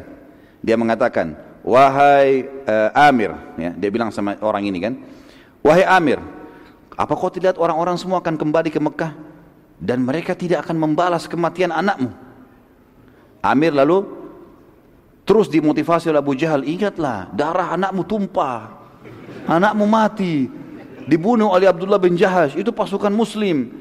Kalau kau sekarang biarkan mereka pulang dan kau tidak menarik pasukan ini, maka pastilah anak kamu tidak ada balasannya sama sekali. Dan percuma kalau dari Mekah. Terus dimotivasi dengan kalimat-kalimat sampai akhirnya Amir mendatangi atau pergi ke tengah-tengah pasukan lalu ia duduk di atas tanah. Dia buru-buru ke depan ke depan pasukan lalu duduk tiba-tiba di atas tanah. Orang semua jadi berhenti lihat. Kenapa ini Amir duduk di atas tanah? Kemudian Amir mengambil tanah dan dia taruh di kepalanya. Ya, sambil dia menangis dan mengatakan, "Sungguh kasihan aku. Sungguh kasihan aku. Kalian tega meninggalkan membalas kematian anakku. Demi Allah kalau anak seseorang dan kalian yang mati terbunuh kalian tidak akan membiarkannya." Terus saja Amir nangis-nangis gitu kan. Debu dilempar-lemparin ke pasukan gitu kan. Sampai akhirnya seluruh pasukan kembali. Kesian nih Amir, kita bantu saja. Ini semua gara-gara idenya Abu Jahal. Hmm. Saat itu teman-teman sekalian tidak seorang pun dari Quraisy juga muslimin saling tahu posisi satu sama yang lain tentunya tidak saling tahu kalau pasukan. Nabi SAW keluar bersama Abu Bakar berdua ini mengumpulkan informasi. Jadi dua orang pun yang ditawan oleh muslimin itu orang Quraisy tidak tahu karena jumlah mereka besar, nggak tahu kalau dua orang yang kena dua orang ini tadinya yang ditawan oleh muslimin malam hari itu, mereka cuma tidak izin, tidak izin mereka cuma keluar mau cari sumur, ketangkap lah. Jadi orang Quraisy pun tidak tahu kalau mereka ketangkap. Ya. Maka Nabi SAW keesokan harinya pagi hari itu di waktu duha beliau pun keliling nyari-nyari informasi.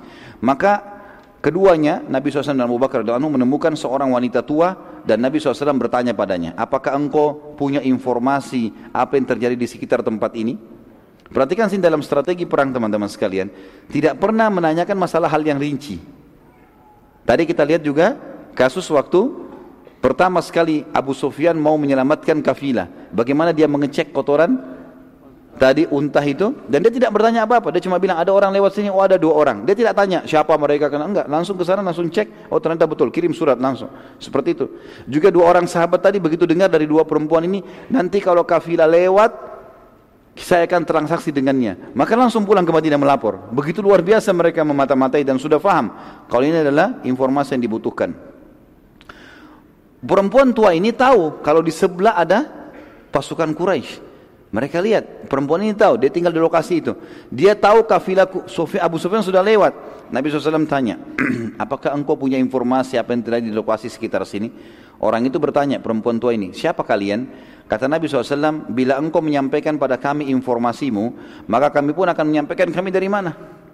Orang itu bilang, aku telah disampaikan bahwa pasukan Quraisy sudah keluar dari hari ini dan hari itu dan sudah melewati wilayah ini dan wilayah itu. Bila itu benar, maka pastilah pasukan Quraisy sudah berada di belakang bukit ini.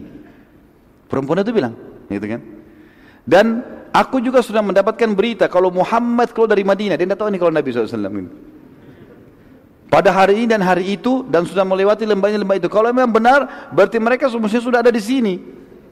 Ditunjuk di dunia, lagi ada di situ. Gitu kan? Maka Nabi SAW lalu bertanya, bagaimana dengan kafilah Abu Sufyan? Orang itu mengatakan, aku tidak tahu. Ini bagian dari kecerdasan Abu Sufyan tentunya juga di sini kata para ulama sejarah. Bukan memuji orang kafir, nanti dia masuk Islam. Tapi bagaimana Abu Sufyan itu sampai tidak tidak ada satu orang pun tahu tentang kafilahnya. Sebagian ahli sejarah mengatakan Abu Sufyan menaikkan unta-untanya di atas bukit-bukit. Enggak biasa untuk naik atas bukit, tapi dinaikkan di bukit, melewatin bukit-bukit. Jadi sananya tidak, akhirnya tidak ketahuan. Orang-orang di sekitar tempat itu pun tidak tahu. Orang itu lalu bertanya, kalian dari mana? Kata Nabi SAW, kami dari air. Orang-orang Arab teman-teman sekalian, sering kali kalau mau memperkenalkan dirinya, dan suku-suku Arab itu hidup di satu lokasi kalau ada mata air di situ, dan mereka beri nama. Misal mata air apa, mata air apa. Jadi orang taunya, kamu dari mana? Kami dari mata air ini. Jadi mereka sudah tahu seperti itulah. Maka itu perempuan yang tanya, dari mana kalian? Tanya Nabi SAW. Kata Nabi SAW, dari air. Perempuan itu tanya, dari air apa? Kata Nabi SAW, air. Selesai, ditinggal.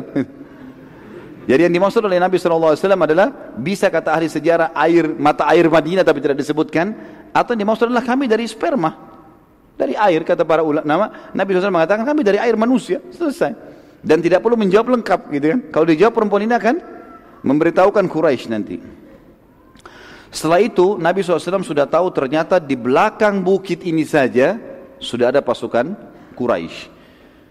Khabbab bin Mundir radhiyallahu anhu mendatangi Nabi SAW dan bertanya, wahai Rasulullah, apakah pemilihan anda? Jadi waktu itu Nabi SAW akhirnya memasang tenda-tenda ya mengatur kemah-kemah para sahabat dan ternyata berada di tengah-tengah lokasi. Jadi misalnya meja ini gunung, di belakang gunung, kalau orang mau ke belakang ke pasukan Quraisy harus lewat, gitu kan, ke, putar dari sebelah. Belakang ini banyak kebun-kebun kurma, di sini banyak sumur. Maka kalaupun Quraisy mau nyerang, mereka harus mutar gunung baru bisa berhadapan dengan Nabi SAW. Nabi SAW meletakkan pasukan berkemah di tengah-tengah lembah. Jadi bukan di dekat sumur, tapi di tengah-tengah lembah. Harapannya nanti kalau Quraisy mutar lebih dekat untuk dilawan gitu. Khabbab bin Mundir salah satu ahli perang Quraisy uh, Ansar di Madinah berkata, "Ya Rasulullah, saya ingin bertanya, apakah pemilihan tempat ini di tengah-tengah lembah ini wahyu dari langit atau hanya strategi perang Anda pribadi?" Dan ini yang saya bilang tadi teman-teman sekalian. Jadi Nabi SAW mempertemukan antara pendapat pribadi beliau, istihad kalau belum ada wahyu, dengan wahyu kalau turun untuk membenarkan itu. Kalau pendapat beliau SAW tidak sesuai dengan wahyu maka beliau tinggalkan. Gitu kan. Di sini kata Nabi SAW ini cuma strategi perang. Nggak ada hubungannya sama sekali dengan wahyu. Bukan Allah yang suruh berkemah di tengah-tengah lembah. Maka kata Khabbab anhu, baik. Kalau begitu Rasulullah, kami memiliki pengalaman dalam berperang dan bertahan di Madinah. Maka pendapat kami, kita tidak tepat kalau berkemah di tengah-tengah lembah ini. Yang paling baik adalah kita menuju ke belakang kebun-kebun kurma itu, di situ banyak sumur, pasukan berkemah di situ. Sehingga mereka bisa minum kalau haus, mereka bisa memberikan minum pasukan kalau lagi berperang. Dan Quraisy tidak punya sumur di situ. Kalau mereka pun mau minum, kalau habisan air, mereka harus mutar ke belakang pasukan muslimin. Maka Nabi SAW mengatakan pendapat yang baik. Lalu Nabi SAW mengikuti pendapat sahabat itu. Dan ini juga pelajaran teman-teman pentingnya orang bermusyawarah dan bukan aib kita memberikan masukan kepada seseorang kalau memang ada pendapat yang lebih baik dan Nabi SAW menunjukkan kebijaksanaan beliau untuk mendengar apa yang disampaikan Pada malam harinya Allah yang Maha Suci menurunkan rahmatnya untuk meringankan peperangan bagi muslimin. Allah yang Maha Suci menurunkan pasukan bantuan dari malaikat dan menurunkan hujan pada saat itu agar tanah yang ditempati kaum mukminin jadi basah. Dan yang turun kepada kaum muslimin adalah hujan gerimis. Hujan gerimis. Sehingga membuat seluruh pasukan muslimin malam itu tidur. Tertidur. Karena lembutnya air hujan halus sekali lembut gerimis maka mereka ngantuk tertidur. Jadi mereka istirahat. Dan tanah di tempat mereka pijak itu menjadi basah tapi basahnya tidak becek. Karena padang pasir teman-teman kalau terlalu kering berat untuk dijalani. Kita kalau jalan di padang pasir itu cepat capek. Berat tanahnya kering atau kalau basah sekali becek juga jadi berat maka dia harus dibasahin sedikit saja maka menjadi bagus tanahnya, mudah untuk dilewati. Allah buat seperti itu keadaan di tengah-tengah pasukan muslimin. Dikatakan di sini, atau saya tulis teman-teman sekalian, pada malam harinya Allah Maha Suci menurunkan rahmatnya untuk meringankan peperangan bagi muslimin. Allah Maha Suci menurunkan bantuan dari malaikat hadir pada malam itu, menurunkan hujan agar tanah yang ditempati kaum mukmin jadi basah dan ringan, yang mudah, yang memudahkan mereka melangkah juga mengambil air dari sumur nantinya. Karena air sumur jadi penuh karena hujan turun.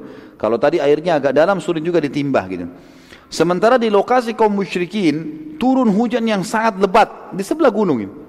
Hujan lebat sampai becek semuanya. Becek semuanya jadi kotor, baju mereka jadi basah, gitu kan. Sehingga jadi berat badannya, berat tanahnya gitu kan. Unta-unta mereka juga jadi berat, bahan-bahan yang mereka bawa semuanya jadi basah. Hujan lebat gitu. Sehingga lokasi tanah mereka becek dan membuat langkah-langkah mereka berat serta mereka jadi letih pada malam itu karena tidak bisa tidur, gitu kan. Juga membuat mukminin dengan hujan gerimis tadi menjadi mengantuk dan mengantuk ini ternyata adalah cara yang paling tepat menghilangkan rasa takut. Orang kalau takut, kemudian dia ngantuk, takutnya hilang. Tidur akhirnya gitu. Ya ternyata dengan ngantuk takutnya hilang gitu. Jadi kalau teman-teman ngantuk, kalau nggak takut ngantuk saja. Dikatakan pada saat itu beberapa orang sahabat yang bertugas pada malam itu, mereka mengatakan sampai-sampai saking ngantuknya pedang di tanganku jatuh sampai tujuh kali. Dia berjaga malam. Jadi ngantuk jatuh pedang bangun lagi. Begitu terus sampai tujuh kali. Gitu kan. Allah subhanahu wa ta'ala menceritakan kejadian tersebut dalam surah Al-Anfal. Ini saya tadi katakan Al-Anfal menceritakan tentang perang Badr ini. Surah surah nomor 8 ayat 9 sampai ayat 14. A'udzu billahi minasyaitonir rajim. Ini buka Al-Qur'annya ya. إذ تستغيثون ربكم فاستجاب لكم عن أني ممدكم بألف من الملائكة. نعم. إذ تستغيثون ربكم فاستجاب لكم أني ممدكم بألف من الملائكة مردفين. وما جعله الله إلا بشرى ولتطمئن به قلوبكم. وما النصر إلا من عند الله. إن الله عزيز حكيم. إذ يغشيكم النعاس أمنة منه وينزل عليكم من السماء ماءً. وينزل عليكم من السماء ماء ليطهركم به ويذهب عنكم رجز الشيطان. ويذهب عنكم رجز الشيطان وليربط على قلوبكم ويثبت به الأقدام. إذ يوحي ربك إلى الملائكة أني معكم فثبتوا الذين آمنوا سألقي في قلوب الذين كفروا الرعب فاضربوا فوق العناك واضربوا منهم كل بنان. ذلك بأنهم شاقوا الله ورسوله ومن يشاكك الله ورسوله فإن الله شديد العقاب. ذلكم فذوقوه وأن للكافرين عذاب النار. ayat 9 ingatlah ketika kamu memohon pertolongan kepada Tuhanmu atau kalian memohon pertolongan kepada Tuhan minta kemenangan. Lalu diperkenankan untuk kalian atau di sini bisa dikatakan dikemenangkan untuk Muhammad SAW sesungguhnya aku akan mendatangkan bala bantuan kepada kamu semua dengan seribu malaikat yang datang berturut-turut. Ayat 10 dan Allah tidak menjadikan bala bantuan itu melainkan sebagai kabar gembira dan agar hatimu menjadi tentram karenanya. Dan kemenangan itu hanya dari sisi Allah. Sesungguhnya Allah maha perkasa lagi maha bijaksana Ayat 11, ingatlah ketika Allah menjadikan kalian semua mengantuk sebagai suatu penentraman darinya. Jadi hutan gerimis turun, ngantuk. Jadi hatinya jadi tentram. Hilang rasa takutnya. Dan Allah menurunkan kepada kalian hujan dari langit untuk mensucikan kalian dengan hujan itu dan menghilangkan dari kalian gangguan-gangguan syaitan dan untuk menguatkan hati kalian dan memperteguhkan dengannya dengan hujan telapak kaki kalian. Jadi tanahnya jadi basah tadi, kakinya bisa lebih mudah untuk menyerang musuh nantinya. Kemudian ayat 12 ya ingatlah ketika Tuhan mewahyukan kepada para malaikat Sesungguhnya aku bersama kalian, maka teguhkanlah pendirian orang-orang yang beriman. Kelak aku akan jatuhkan rasa ketakutan di dalam hati orang-orang kafir, maka penggallah kepala-kepala mereka dan potonglah tiap-tiap ujung jari tangan mereka. Jadi perintah Allah kepada malaikat. Nanti kan kita pelajari setelah perang Badar bagaimana Nabi SAW mengatakan, maukah kalian tahu mana korban kalian, mana korban malaikat? Maka para sahabat mengatakan, iya Rasulullah. Kata Nabi SAW, kalau kalian temukan di bekas tebasan leher ada bakar, luka bakar dan jari-jari terputus itu adalah korban malaikat. Karena Allah menyuruh itu, menyuruh malaikat penggal leher-leher mereka dan potong jari-jari mereka. Ayat 12 Al-Anfal, ayat 13-nya. Ketentuan demikian itu adalah karena sungguhnya mereka menentang Allah dan Rasulnya. Dan barang siapa yang menentang Allah dan Rasulnya maka sungguhnya Allah amat keras siksaannya. Ayat 14, itulah hukum untuk mereka di dunia dan maka rasakanlah hukuman itu bagi orang kafir. Sungguhnya bagi orang-orang kafir itu masih ada azab di akhirat nanti. Sa'ad bin Mu'ad radhiyallahu anhu sahabat Nabi yang mulia yang kita sudah tahu masyhur pimpinan tadi Aus berkata pada Nabi SAW wahai Rasulullah sungguh anda sudah lebih tahu apa yang akan terjadi peperangan apa yang akan terjadi. Dan di Madinah terdapat saudara-saudara kami yang bukan tidak ikut dan mendukung anda karena takut. Tapi mereka tidak tahu kalau terjadi peperangan Niscaya kalau mereka tahu mereka tidak akan meninggalkan anda sama sekali. Bila anda setuju ya Rasulullah, kami akan jadikan buat anda kemah di belakang pasukan dan kami siapkan pula buat anda tunggangan khusus unta yang terbaik kami. Bila kami menang, maka itulah harapan kami semua. Tapi bila kami kalah, anda masih bisa menyelamatkan diri ke Madinah dengan menunggangi unta tersebut dan bertahan di Madinah. Sehingga Islam tidak hilang. Karena kalau anda juga ikut mati, maka habis Islam ini. Artinya di sini ikhtiarnya saat radhiyallahu anhu sebagai manusia. Maka Nabi SAW berkata, sungguh pendapat yang baik. Lalu orang-orang Ansar membuat kemah khusus buat Nabi SAW untuk berteduh dan Nabi SAW dari situ memantau peperangan. Nabi SAW lalu membagi bendera-bendera peperangan keesokan paginya. Ada bendera dipegang oleh Ali bin Abi Thalib, ada bendera dipegang oleh Muad eh, bin Umair, ada yang juga yang lain-lain dipegang oleh beberapa orang-orang Ansar. Saat tiba pasukan Quraisy mereka sempat bingung karena tidak ada air. Ya. Waktu mereka rupanya tiba di situ, mereka minum, mereka berpikir nanti di setiap lokasi bisa mampir untuk ambil air. Cari air, nggak ada air. Pasukan kehabisan air. Hujan ada di mana tapi becek jatuh ke tanah, nggak ada yang bisa diambil. Sumur adalah di, di belakang pasukan muslimin.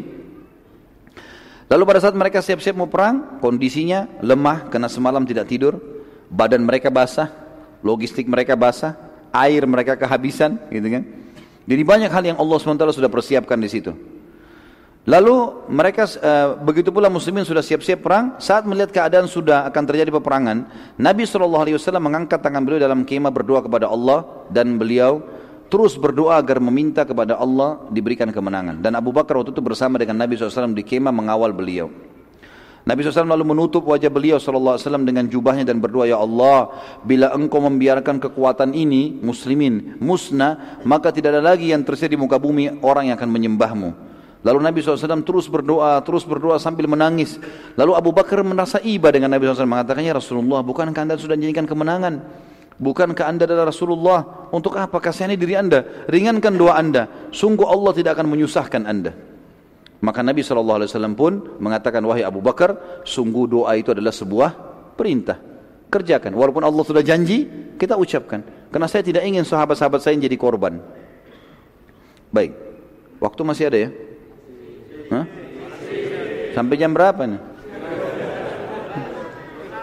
Saya lihat waktu Jakarta loh ini, jam 8 sekarang. Baik, ada beberapa kejadian luar biasa di Badar teman-teman sekalian. Beberapa kejadian besar di Badar. Sebelum terjadi peperangan kita bicarain. Sebelum terjadi peperangan. Yang pertama, kisah sahabat yang mencium perut Nabi Wasallam. Saya tulis judulnya begitu. Pada saat selesai berdoa, sholat dan doa, Nabi SAW keluar dan mengatur saf sahabat. Nabi SAW tidak membagi-bagi pasukan tapi menyatukan mereka dalam satu tempat. Nabi nggak bagi-bagi sisi kanan, sisi kiri, tengah, belakang enggak. Pasukan sedikit, 304, 313 orang. Bahkan yang ikut cuma 312, Abu Bakar mendampingi Nabi SAW. Pasukan disatukan di satu tempat. Terdapat sebuah kejadian kecil. Waktu Nabi SAW sedang mengatur saf dengan tongkat beliau, ada seorang dari Ansar yang kebetulan sangat gemuk. Sampai waktu berdiri tubuhnya keluar dari saf. Maka Nabi SAW memerintahkan dia, mundurlah. Agar lebih rapi safnya gitu kan sambil menekan ujung tongkat beliau ke perutnya sahabat itu. Mundur kamu gitu, ya. Lalu waktu itu tiba-tiba sahabat tadi berkata, "Ya Rasulullah, Anda telah menyakitiku. Maka aku aku ingin menuntut kisos." Minta kisos dari Nabi. Anda tusuk saya, saya juga tusuk ya Rasulullah. Gitulah mintanya. Ini medan perang dan ini sahabat. Sahabat yang lain semua dengar, langsung menghardik. Ada apa dengan kau? Ini Rasulullah. Orang ini tetap saya berkata, ya Rasulullah, hakku aku harus minta kisos. Maka Nabi SAW mengatakan baiklah. Nabi itu berikan perut, kasih tongkat, ini perut saya. Kata dia ya Rasulullah, tadi waktu anda sentuhkan, baju saya sempat terbuka sedikit. Maka kena dengan tongkat anda kulit saya. Saya juga mau begitu ya Rasulullah. Maka yang terjadi Nabi SAW bukain sedikit baju. Waktu terbuka ternyata orang ini datang langsung memeluk perut Nabi SAW lalu menciumnya. Gitu kan? Lalu kemudian Nabi SAW menanyakan, kenapa kau lakukan itu? Dia ya Rasulullah, sekarang musuh depan mata. Jelas-jelas ini antara mati atau hidup. Saya ingin sebelum saya mati yang terakhir tersentuh dengan kulit saya adalah kulit anda. Ini kejadian unik yang luar biasa. Maka Nabi SAW pun tersenyum. Tapi ini tentu satu orang, nggak mungkin orang semua buat itu. Ya. Pada saat itu teman-teman sekalian terjadi hal yang lain sebelum peperangan, namanya mubarazah, perang tanding. Orang-orang Arab dulu punya tradisi, sebelum perang yang besar, mereka perang tanding, keluar jagoannya sana, jagoannya sini saling duel gitu kan. Itu untuk memotivasi pasukan, siapa yang kuat nih.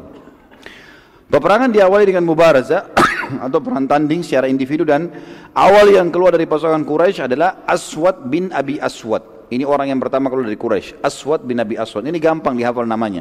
Hitam anaknya hitam gitu ya. Ia maju depan pasukan muslimin dan bersumpah kalau ia tidak akan kembali ke pasukannya sampai ia meminum dari sumur muslimin. Kan air lagi habis. Demi Allah saya pasti akan memenangi kalian. Saya akan minum dari sumur kalian. Seperti itulah. Saat itu dari pasukan muslimin keluar Hamzah bin Abdul Muttalib. Paman Nabi SAW terkenal orang sangat luar biasa ahli perang. Lalu terjadi duel yang sangat sengit hingga akhirnya Hamzah berhasil menebas salah satu kaki Aswad dan mengucurkan darah yang sangat banyak. Saat Aswad sudah nggak berdaya lagi, ia terus berusaha merangkak sampai ke sumur muslimin. Dia merangkak, merangkak, darahnya terus menetes. Hamzah ikuti dari belakang, pasukan Quraisy melihat dia mau menjalankan sumpahnya. Datang sampai minum dari situ. Dia berusaha mau minum terus mati, nggak sempat mati, nggak sempat minum gitu kan, terbunuh di akhirnya. Dan ini termasuk Aswad adalah korban pertama di perang Badar. Artinya orang pertama yang didaftar masuk neraka di perang Badar.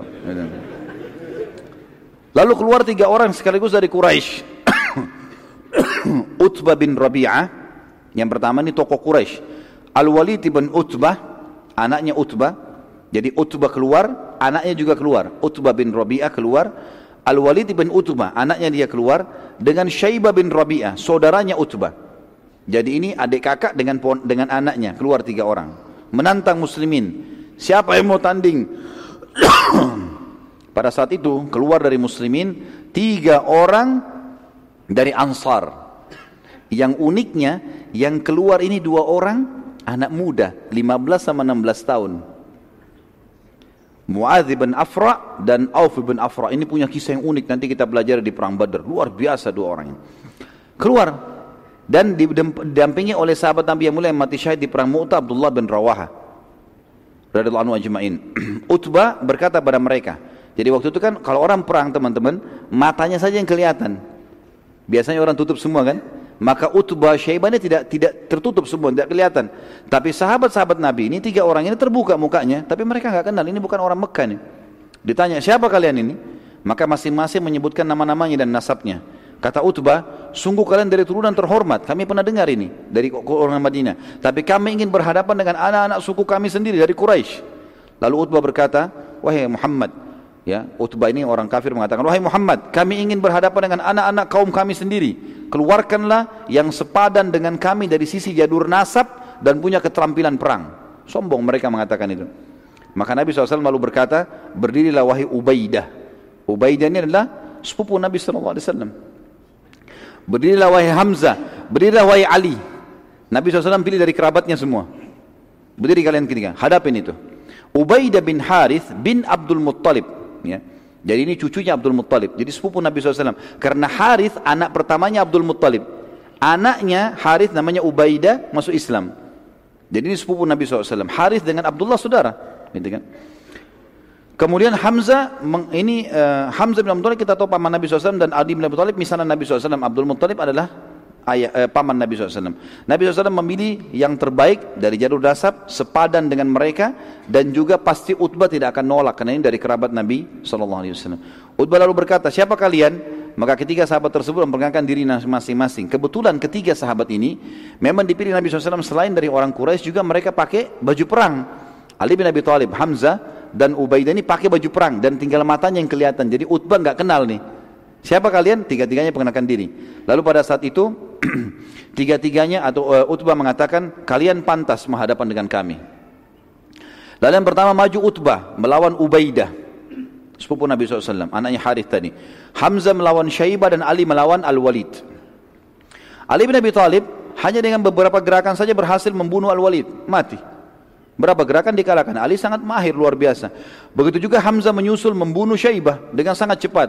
Tertinggal sekarang Ubaidah dengan Utbah. Utbah memang kuat, Ubaidah masih muda.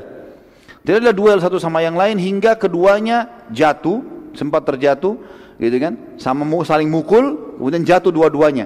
Tapi dua-duanya belum mati. Ya. Dan sempat pada saat itu Utbah terkena sabetan pedang Ubaidah pada saat jatuh dan Ubaidah sempat menangkis terpukul saja di, di perisainya tapi si Utbah kena pedang dan akhirnya berdarah. Jatuh kakinya luka. Maka Hamzah dan Ali mendekati Utbah lalu membunuhnya. Dan mereka berdua memikul Ubadah ke pasukan muslimin. Dan selang beberapa waktu pada saat itu karena ada pukulan Utbah yang keras walaupun tertangkis di perisai rupanya terpukul ke dadanya Ubaidah dan Ubaidah pun mati syahid dan dia termasuk orang yang mati syahid di dalam perang Badar yang pertama Quraisy melihat hal tersebut tidak mau lagi tanding tiga-tiga tokohnya mati semua dengan sekejap mereka terpukul dengan itu lalu mereka siap-siap untuk menyerang Melihat kejadian tersebut Nabi SAW lalu memerintahkan suatu perintah yang pada saat itu sangat aneh bagi mereka dan unik dalam strategi perang. Nabi SAW memerintahkan pada saat itu agar seluruh pasukan muslimin duduk ke tanah. Unta-unta kuda yang ada tadi 68 ekor unta dan 2 ekor kuda disingkirkan semua ke belakang. Jadi cuma pasukan manusia saja dan mereka suruh duduk. Ini orang-orang Quraisy bingung, tidak pernah lihat seperti ini. Mereka biasanya teman-teman sekalian cara orang Arab dulu kalau berperang, mereka menyerang nih, menyerang. Yang musuh itu punya kewajiban bertahan. Tangkis serangan itu. Habis itu mereka kembali, mereka lagi yang bertahan, ini lagi yang menyerang. Cuma begitu cara perangnya, cara dulu begitu. Maka mereka bingung, ini strategi apa nih? Kenapa kok dulu di bawah gitu? Bagaimana cara diserangnya? Dan Quraisy pada saat itu sempat bingung dan ini apa ini strategi apa? Nabi SAW bersabda, biarkan mereka menyerang lebih dulu. Bila kalian didekati maka lawanlah mereka. Bila kalian diserang dengan anak panah maka berlindunglah di belakang perisai-perisai kalian. Begitu saja. Ya. Dan baju-baju besi kalian. Quraisy lalu tiba-tiba menyerang dengan berjalan perlahan mendekati pasukan muslimin dan memperbanyak serangan dengan anak panah tapi muslim tapi pada satu muslimin berusaha menahan ya berusaha menahan Anak-anak panah mereka kena perisai-perisai sampai mereka sudah dekat, waktu mereka sudah mau tebasin pedangnya, maka pasukan muslimin baru menyerang. Baru menyerang. Dan ternyata dengan cara seperti ini, itu ada dua manfaat kata para ulama sejarah. Yang pertama, muslimin dengan duduk rasa takutnya kurang. Beda dengan kalau berdiri. Mereka duduk gitu kan. Kemudian yang kedua, mereka pada saat menangkis serangan-serangan musuh itu akan memberikan motivasi ke mereka ternyata kita tidak terbunuh nih. Dan dari sekian banyak 300 orang pasukan yang kena pada saat itu mati cuma satu orang. Sementara pasukan Quraisy banyak yang terbunuh. Yang terbunuh adalah Ubaidah. Ini adalah salah satu budak Umar bin Khattab yang terkena panahnya panahnya Quraisy. Ada kisah yang lain teman-teman. Kisah Haritha bin Suraka radhiyallahu anhu ada sebuah anak panah yang tidak jelas dari mana arahnya di pasukan muslimin. Karena pada saat Quraisy lempar panah, Ada juga di antara muslimin dari belakang lempar panah. Ada satu orang namanya Haritha bin Suraka. Ini kena panah dan tidak jelas orang ini mati di kendak panahnya orang Islam atau panahnya orang Quraisy. Dan ini perlu teman-teman kita ketahui. Uh, saya jelaskan saya karena ini terjadi pada saat itu. Setelah perang Badar, ibunya Harith datang kepada Nabi SAW lalu mengatakan ya Rasulullah dalam hadis Bukhari, Anda sudah tahu bagaimana Harith punya kedudukan di sisi saya. Saya dengar informasi dia terbunuh di Badar waktu Nabi sudah pulang dari Badar sudah menang. Maka beritahukan kepada saya di mana Haritha? Mati syahid ke masuk surga atau dia sekarang tidak jelas kena panahnya muslim mungkin dia masuk neraka Kata Nabi SAW, wahai ibunya Haritha, sungguh kau telah kehilangan informasi. Anakmu Haritha mati syahid dan sekarang dia berada di surga Firdaus yang tertinggi. Kisah yang lain kuasa Umair bin Hammam radhiyallahu anhu bin Hubab ya. Saat pasukan Quraisy mulai menyerang, Nabi SAW memerintahkan sahabat. Jadi waktu sudah menyerang, mereka diserang oleh muslimin, mereka mundur. Atur lagi strategi mau menyerang muslimin. Waktu mau menyerang yang kedua kali, Nabi SAW kembali mau mengatur pasukan. Jadi begitu zaman dulu mereka masih bisa mengatur strategi perang. Diatur perang. Lalu Nabi SAW memerintahkan sahabat untuk menyerang pada saat itu terlebih dahulu. Maka para sahabat berusaha menyerang pada saat itu. Dan Nabi SAW kembali ke kemah untuk sholat dan berdoa untuk menang kaum muslimin. Dan beliau bersabda, pada saat itu ya, waktu pasukan sudah mau disuruh menyerang, kata beliau, sekarang kalian yang serang lebih dulu. Jangan tunggu lagi dengan duduk, ini serangan yang kedua. Tapi ingatlah, ada pesan penting, ada wahyu datang. Dalam hadis Bukhari Muslim kata Nabi SAW, demi Allah, tidak seorang pun dari kalian terbunuh di sini dalam peperangan ini. Sekarang kalian nyerang nih, terbunuh, kecuali pasti masuk surga yang luasnya seluas langit dan bumi. Salah satu sahabat Nabi yang bernama Umair bin Hammam radhiyallahu anhu berkata, lagi pegang kurma berapa butir dia mengatakan bakhin bakhin ya Rasulullah. Indah sekali ini ya Rasulullah. Indah sekali. Ulangi ya Rasulullah. Kata Nabi SAW demi Allah wahai Umair disebut namanya dia tidak seorang pun dari kalian terbunuh dalam peperangan ini kecuali ia pasti masuk surga yang luasnya seluas langit dan bumi. Umair bilang lagi bakhin bakhin ya Rasulullah. Indah sekali ini orang Arab bisa mengatakan kalau itu bakhin bakhin gitu kan maka Nabi SAW mengatakan, kenapa engkau katakan itu? Kata Umair, ya Rasulullah, aku hanya tinggal menghadapi orang-orang ini, Quraisy, dan aku terbunuh ditusuk oleh mereka. Lalu masuk surga, seluas langit dan bumi. Kata Nabi SAW, iya. Kata Umair, itulah sebabnya saya mengatakan bakin ya Rasulullah. Maka Nabi SAW mengatakan, siap-siap, takbir, seranglah. Begitu Nabi SAW takbir, sahabat takbir, serang. Umair ini pegang ada kurma dua butir di tangannya. Pasukan lagi menyerang. Dia bilang di dalam riwayat Bukhari, demi Allah, bila aku harus menunggu menghabiskan kurma ini masih lama. Innalah hayatun tawila. Dilempar butiran tersebut lalu dia masuk menyerang sampai dia terbunuh mati syahid. Kemudian ada kisah yang lain teman-teman sekalian. Waktu itu terjadi peperangan kecamuk, turunnya malaikat. Nabi SAW lalu kembali ke kemah dan peperangan pun berkecamuk. Sementara Nabi SAW berdoa, tiba-tiba saja beliau ngantuk berat dan tertidur sekejap. Itu sekejap ya. Abu Bakar melihat Nabi SAW lagi peperangan kecamuk ini. Nabi tadinya serius melihat. Dan pada saat itu tiba-tiba beliau terkaget. Baru beberapa saat, berapa detik kalau kita sekarang terbangun. Lalu beliau tersenyum. Dan Abu Bakar pun bertanya, wahai Rasulullah, kenapa anda tersenyum? Kata Nabi SAW, bergembira wahai Abu Bakar. Abu Bakar berkata, apa berita gembira itu ya Rasulullah? Abu Bakar bertanya, apa berita gembira itu ya Rasulullah? Kata Nabi SAW, ini Jibril telah datang dengan menunggangi kuda putih dan bersamanya seribu malaikat. Quraisy jumlahnya seribu kurang. Ya, sekarang malaikat datang, kalau malaikat saja lawan sudah cukup, gitu kan? Belum pernah teman-teman sekalian kata ahli sejarah, malaikat terlibat dalam peperangan kecuali perang Badar. Ini pendapat yang paling kuat. Peperangan yang lainnya, Allah SWT tidak turunkan lagi bantuan malaikat. Tapi mereka hadir menyaksikan, iya. Tapi ikut berperang tidak pernah, kecuali di Badar. Nabi SAW lalu keluar dari kemahnya, kemudian beliau menggenggam tanah dan melempar tanah tersebut ke arah Quraisy. Sambil beliau bersabda, sungguh terhina wajah-wajah kalian. Beberapa sahabat yang pada saat itu di perang Badar masih dalam keadaan kafir berkata demi Allah waktu Nabi SAW melempar tanah itu kami menyaksikannya dari pasukan kafir kami menyaksikan mereka masih kafir nanti masuk Islam dan tidak seorang pun di antara kami kecuali kena matanya debu itu. Lemparan pasir padahal cuma segenggam ya. Ratusan orang ini semuanya kena dengan itu. Pelemparan tanah tersebut Allah ceritakan dalam Al-Quran. Kembali surah Al-Anfal ayat 17 sampai 18. أعوذ بالله من الشيطان الرجيم. فلم تقتلوهم ولكن الله قتلهم. وما رميت إذ رميت ولكن الله رمى. وليبلي المؤمنين منه بلاء حسنا إن الله سميع عليم.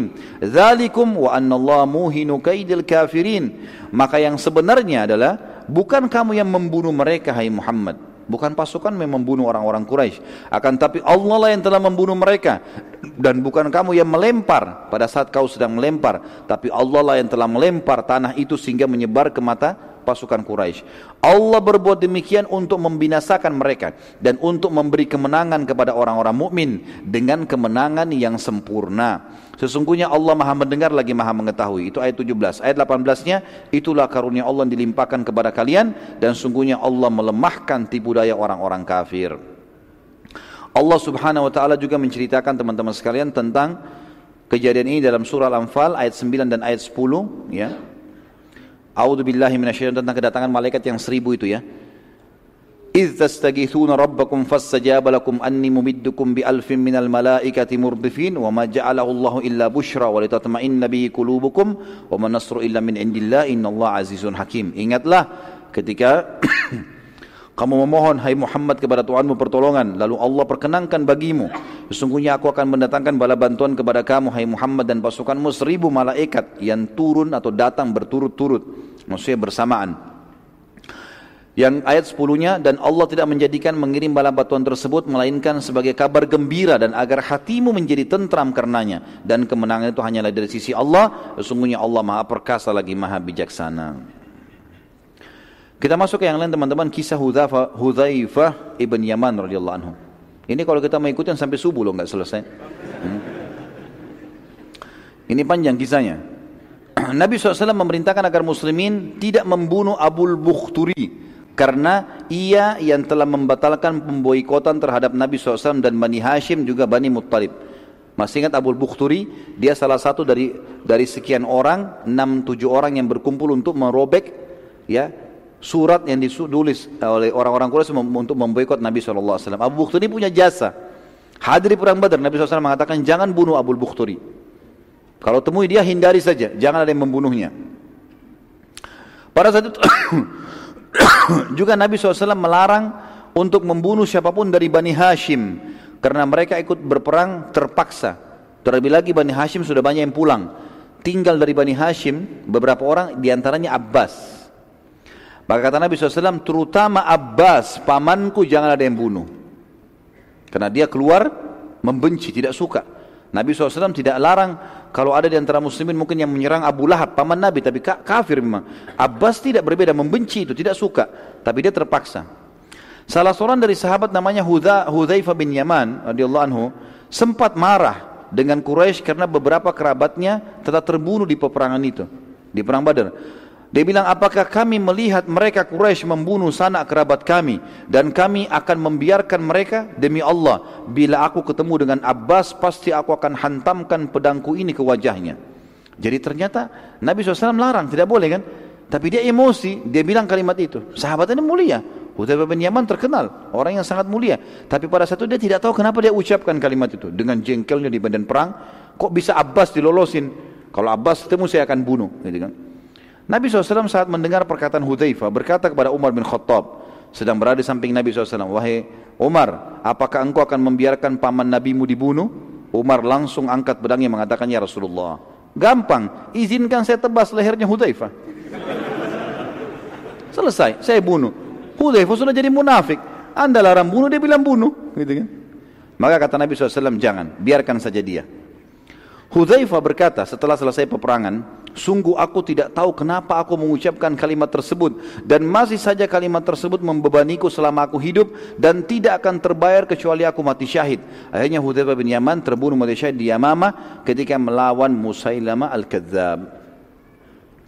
Ketika peperangan sedang berkecabut teman-teman sekalian, Abu Bukhturi dengan salah satu temannya sempat dilihat oleh beberapa sahabat dan salah satu dari sahabat yang bernama Mujadzir radhiyallahu anhu.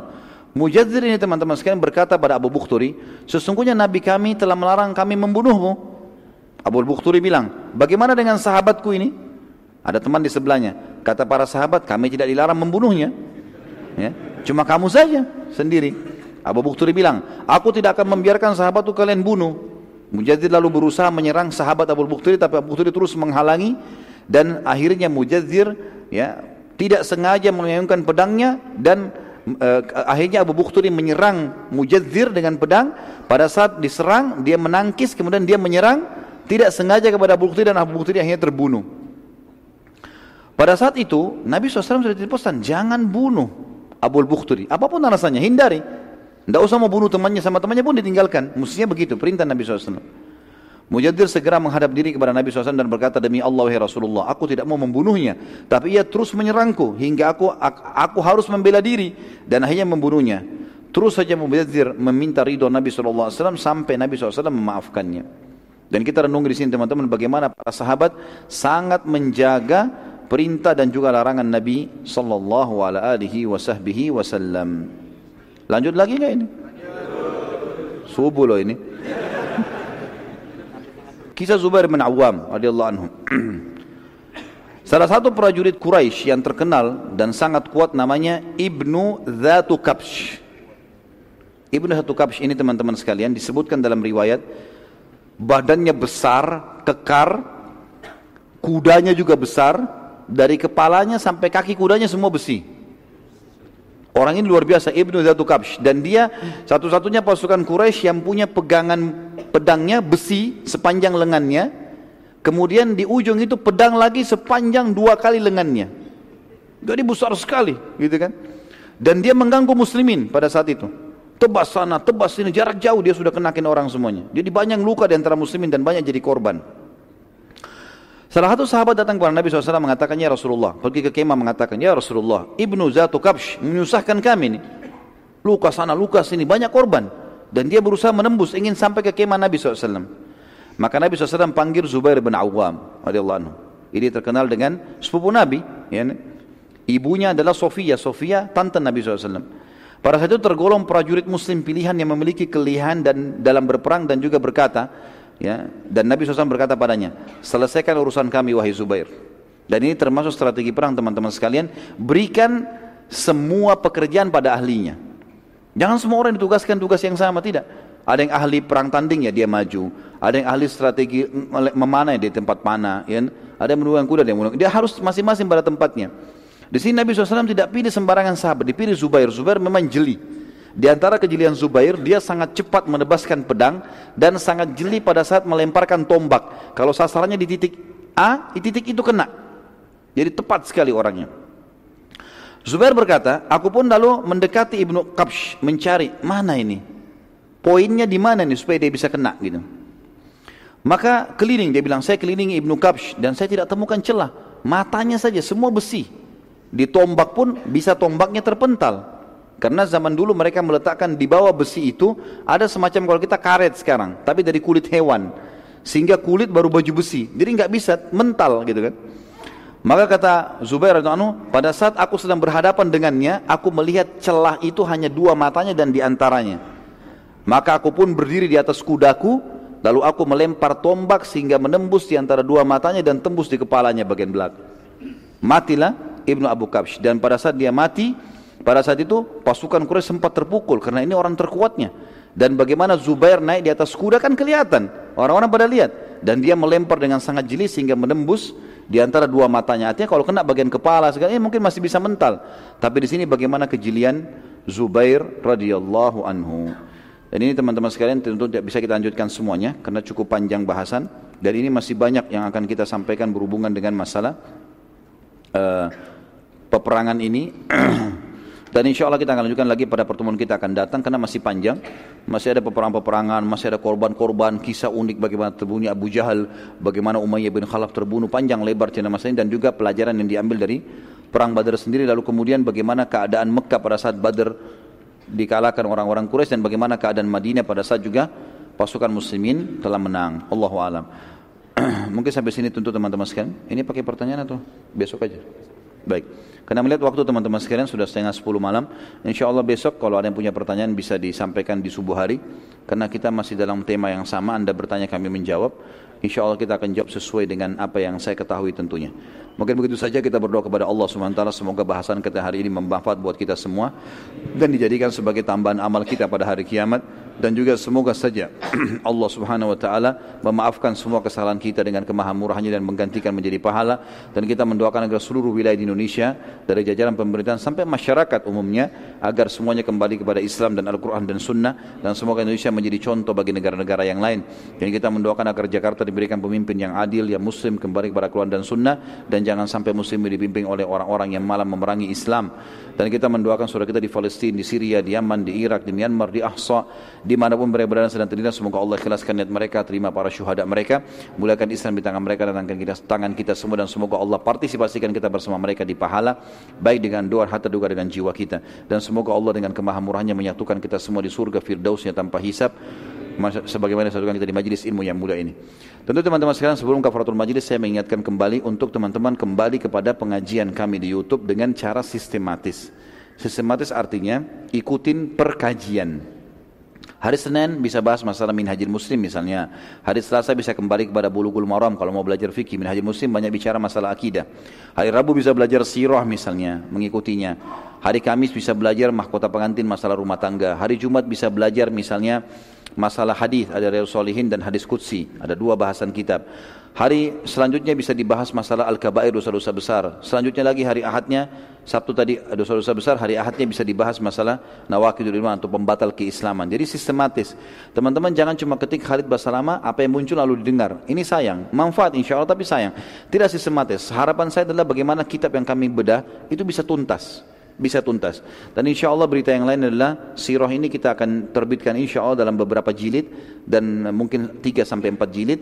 Berikut uh, kami usahakan insya Allah kalau Allah mudahkan mungkin kalau ada yang bisa ditangkap dengan foto misalnya lokasi perang Uhud, lokasi perang Badr bisa ditangkap dengan foto kami akan letakkan nanti dalam bukunya supaya lebih jelas insya Allah dan beberapa strategi peperangan Nabi SAW dengan anak-anak panas sehingga bisa jelas oh seperti ini peperangannya dan seterusnya. Ini akan kami lakukan. Kemudian juga kami akan sampaikan teman-teman sekalian di Jakarta lagi ada pembangunan Islamic Center dan kami berharap partisipasi kaum muslimin baik itu secara materi ataupun tentu doa juga nggak masalah. Yang jelas kami berharap bisa dibantu untuk itu eh, dan ini untuk kebaikan akhirat kita tentu semuanya. Di Islamic Center ada masjid yang diharapkan jadi masjid jamek dan tempat tersebarnya sunnah Nabi SAW. Dalamnya ada kampus dan dua program. Yang pertama strata S1 teman-teman tamatan SMA kita akan sekolahkan gratis.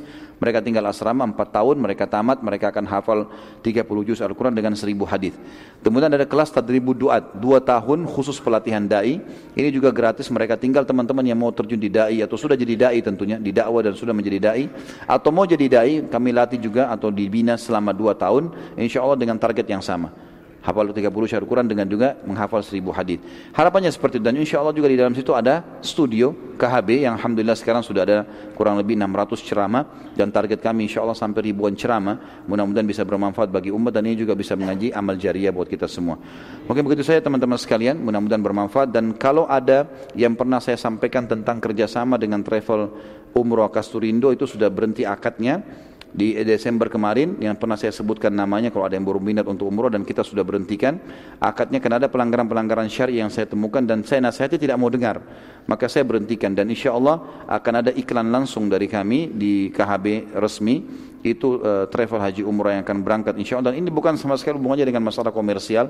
Ya cuma ini cuma mengingatkan karena banyak yang tanya bagaimana kalau mau umroh bersama saya gitu maka saya sampaikan ini Allahu alam subhanakallahumma bihamdika asyhadu an la ilaha illa anta astaghfiruka wa atubu ilaik wassalamualaikum warahmatullahi wabarakatuh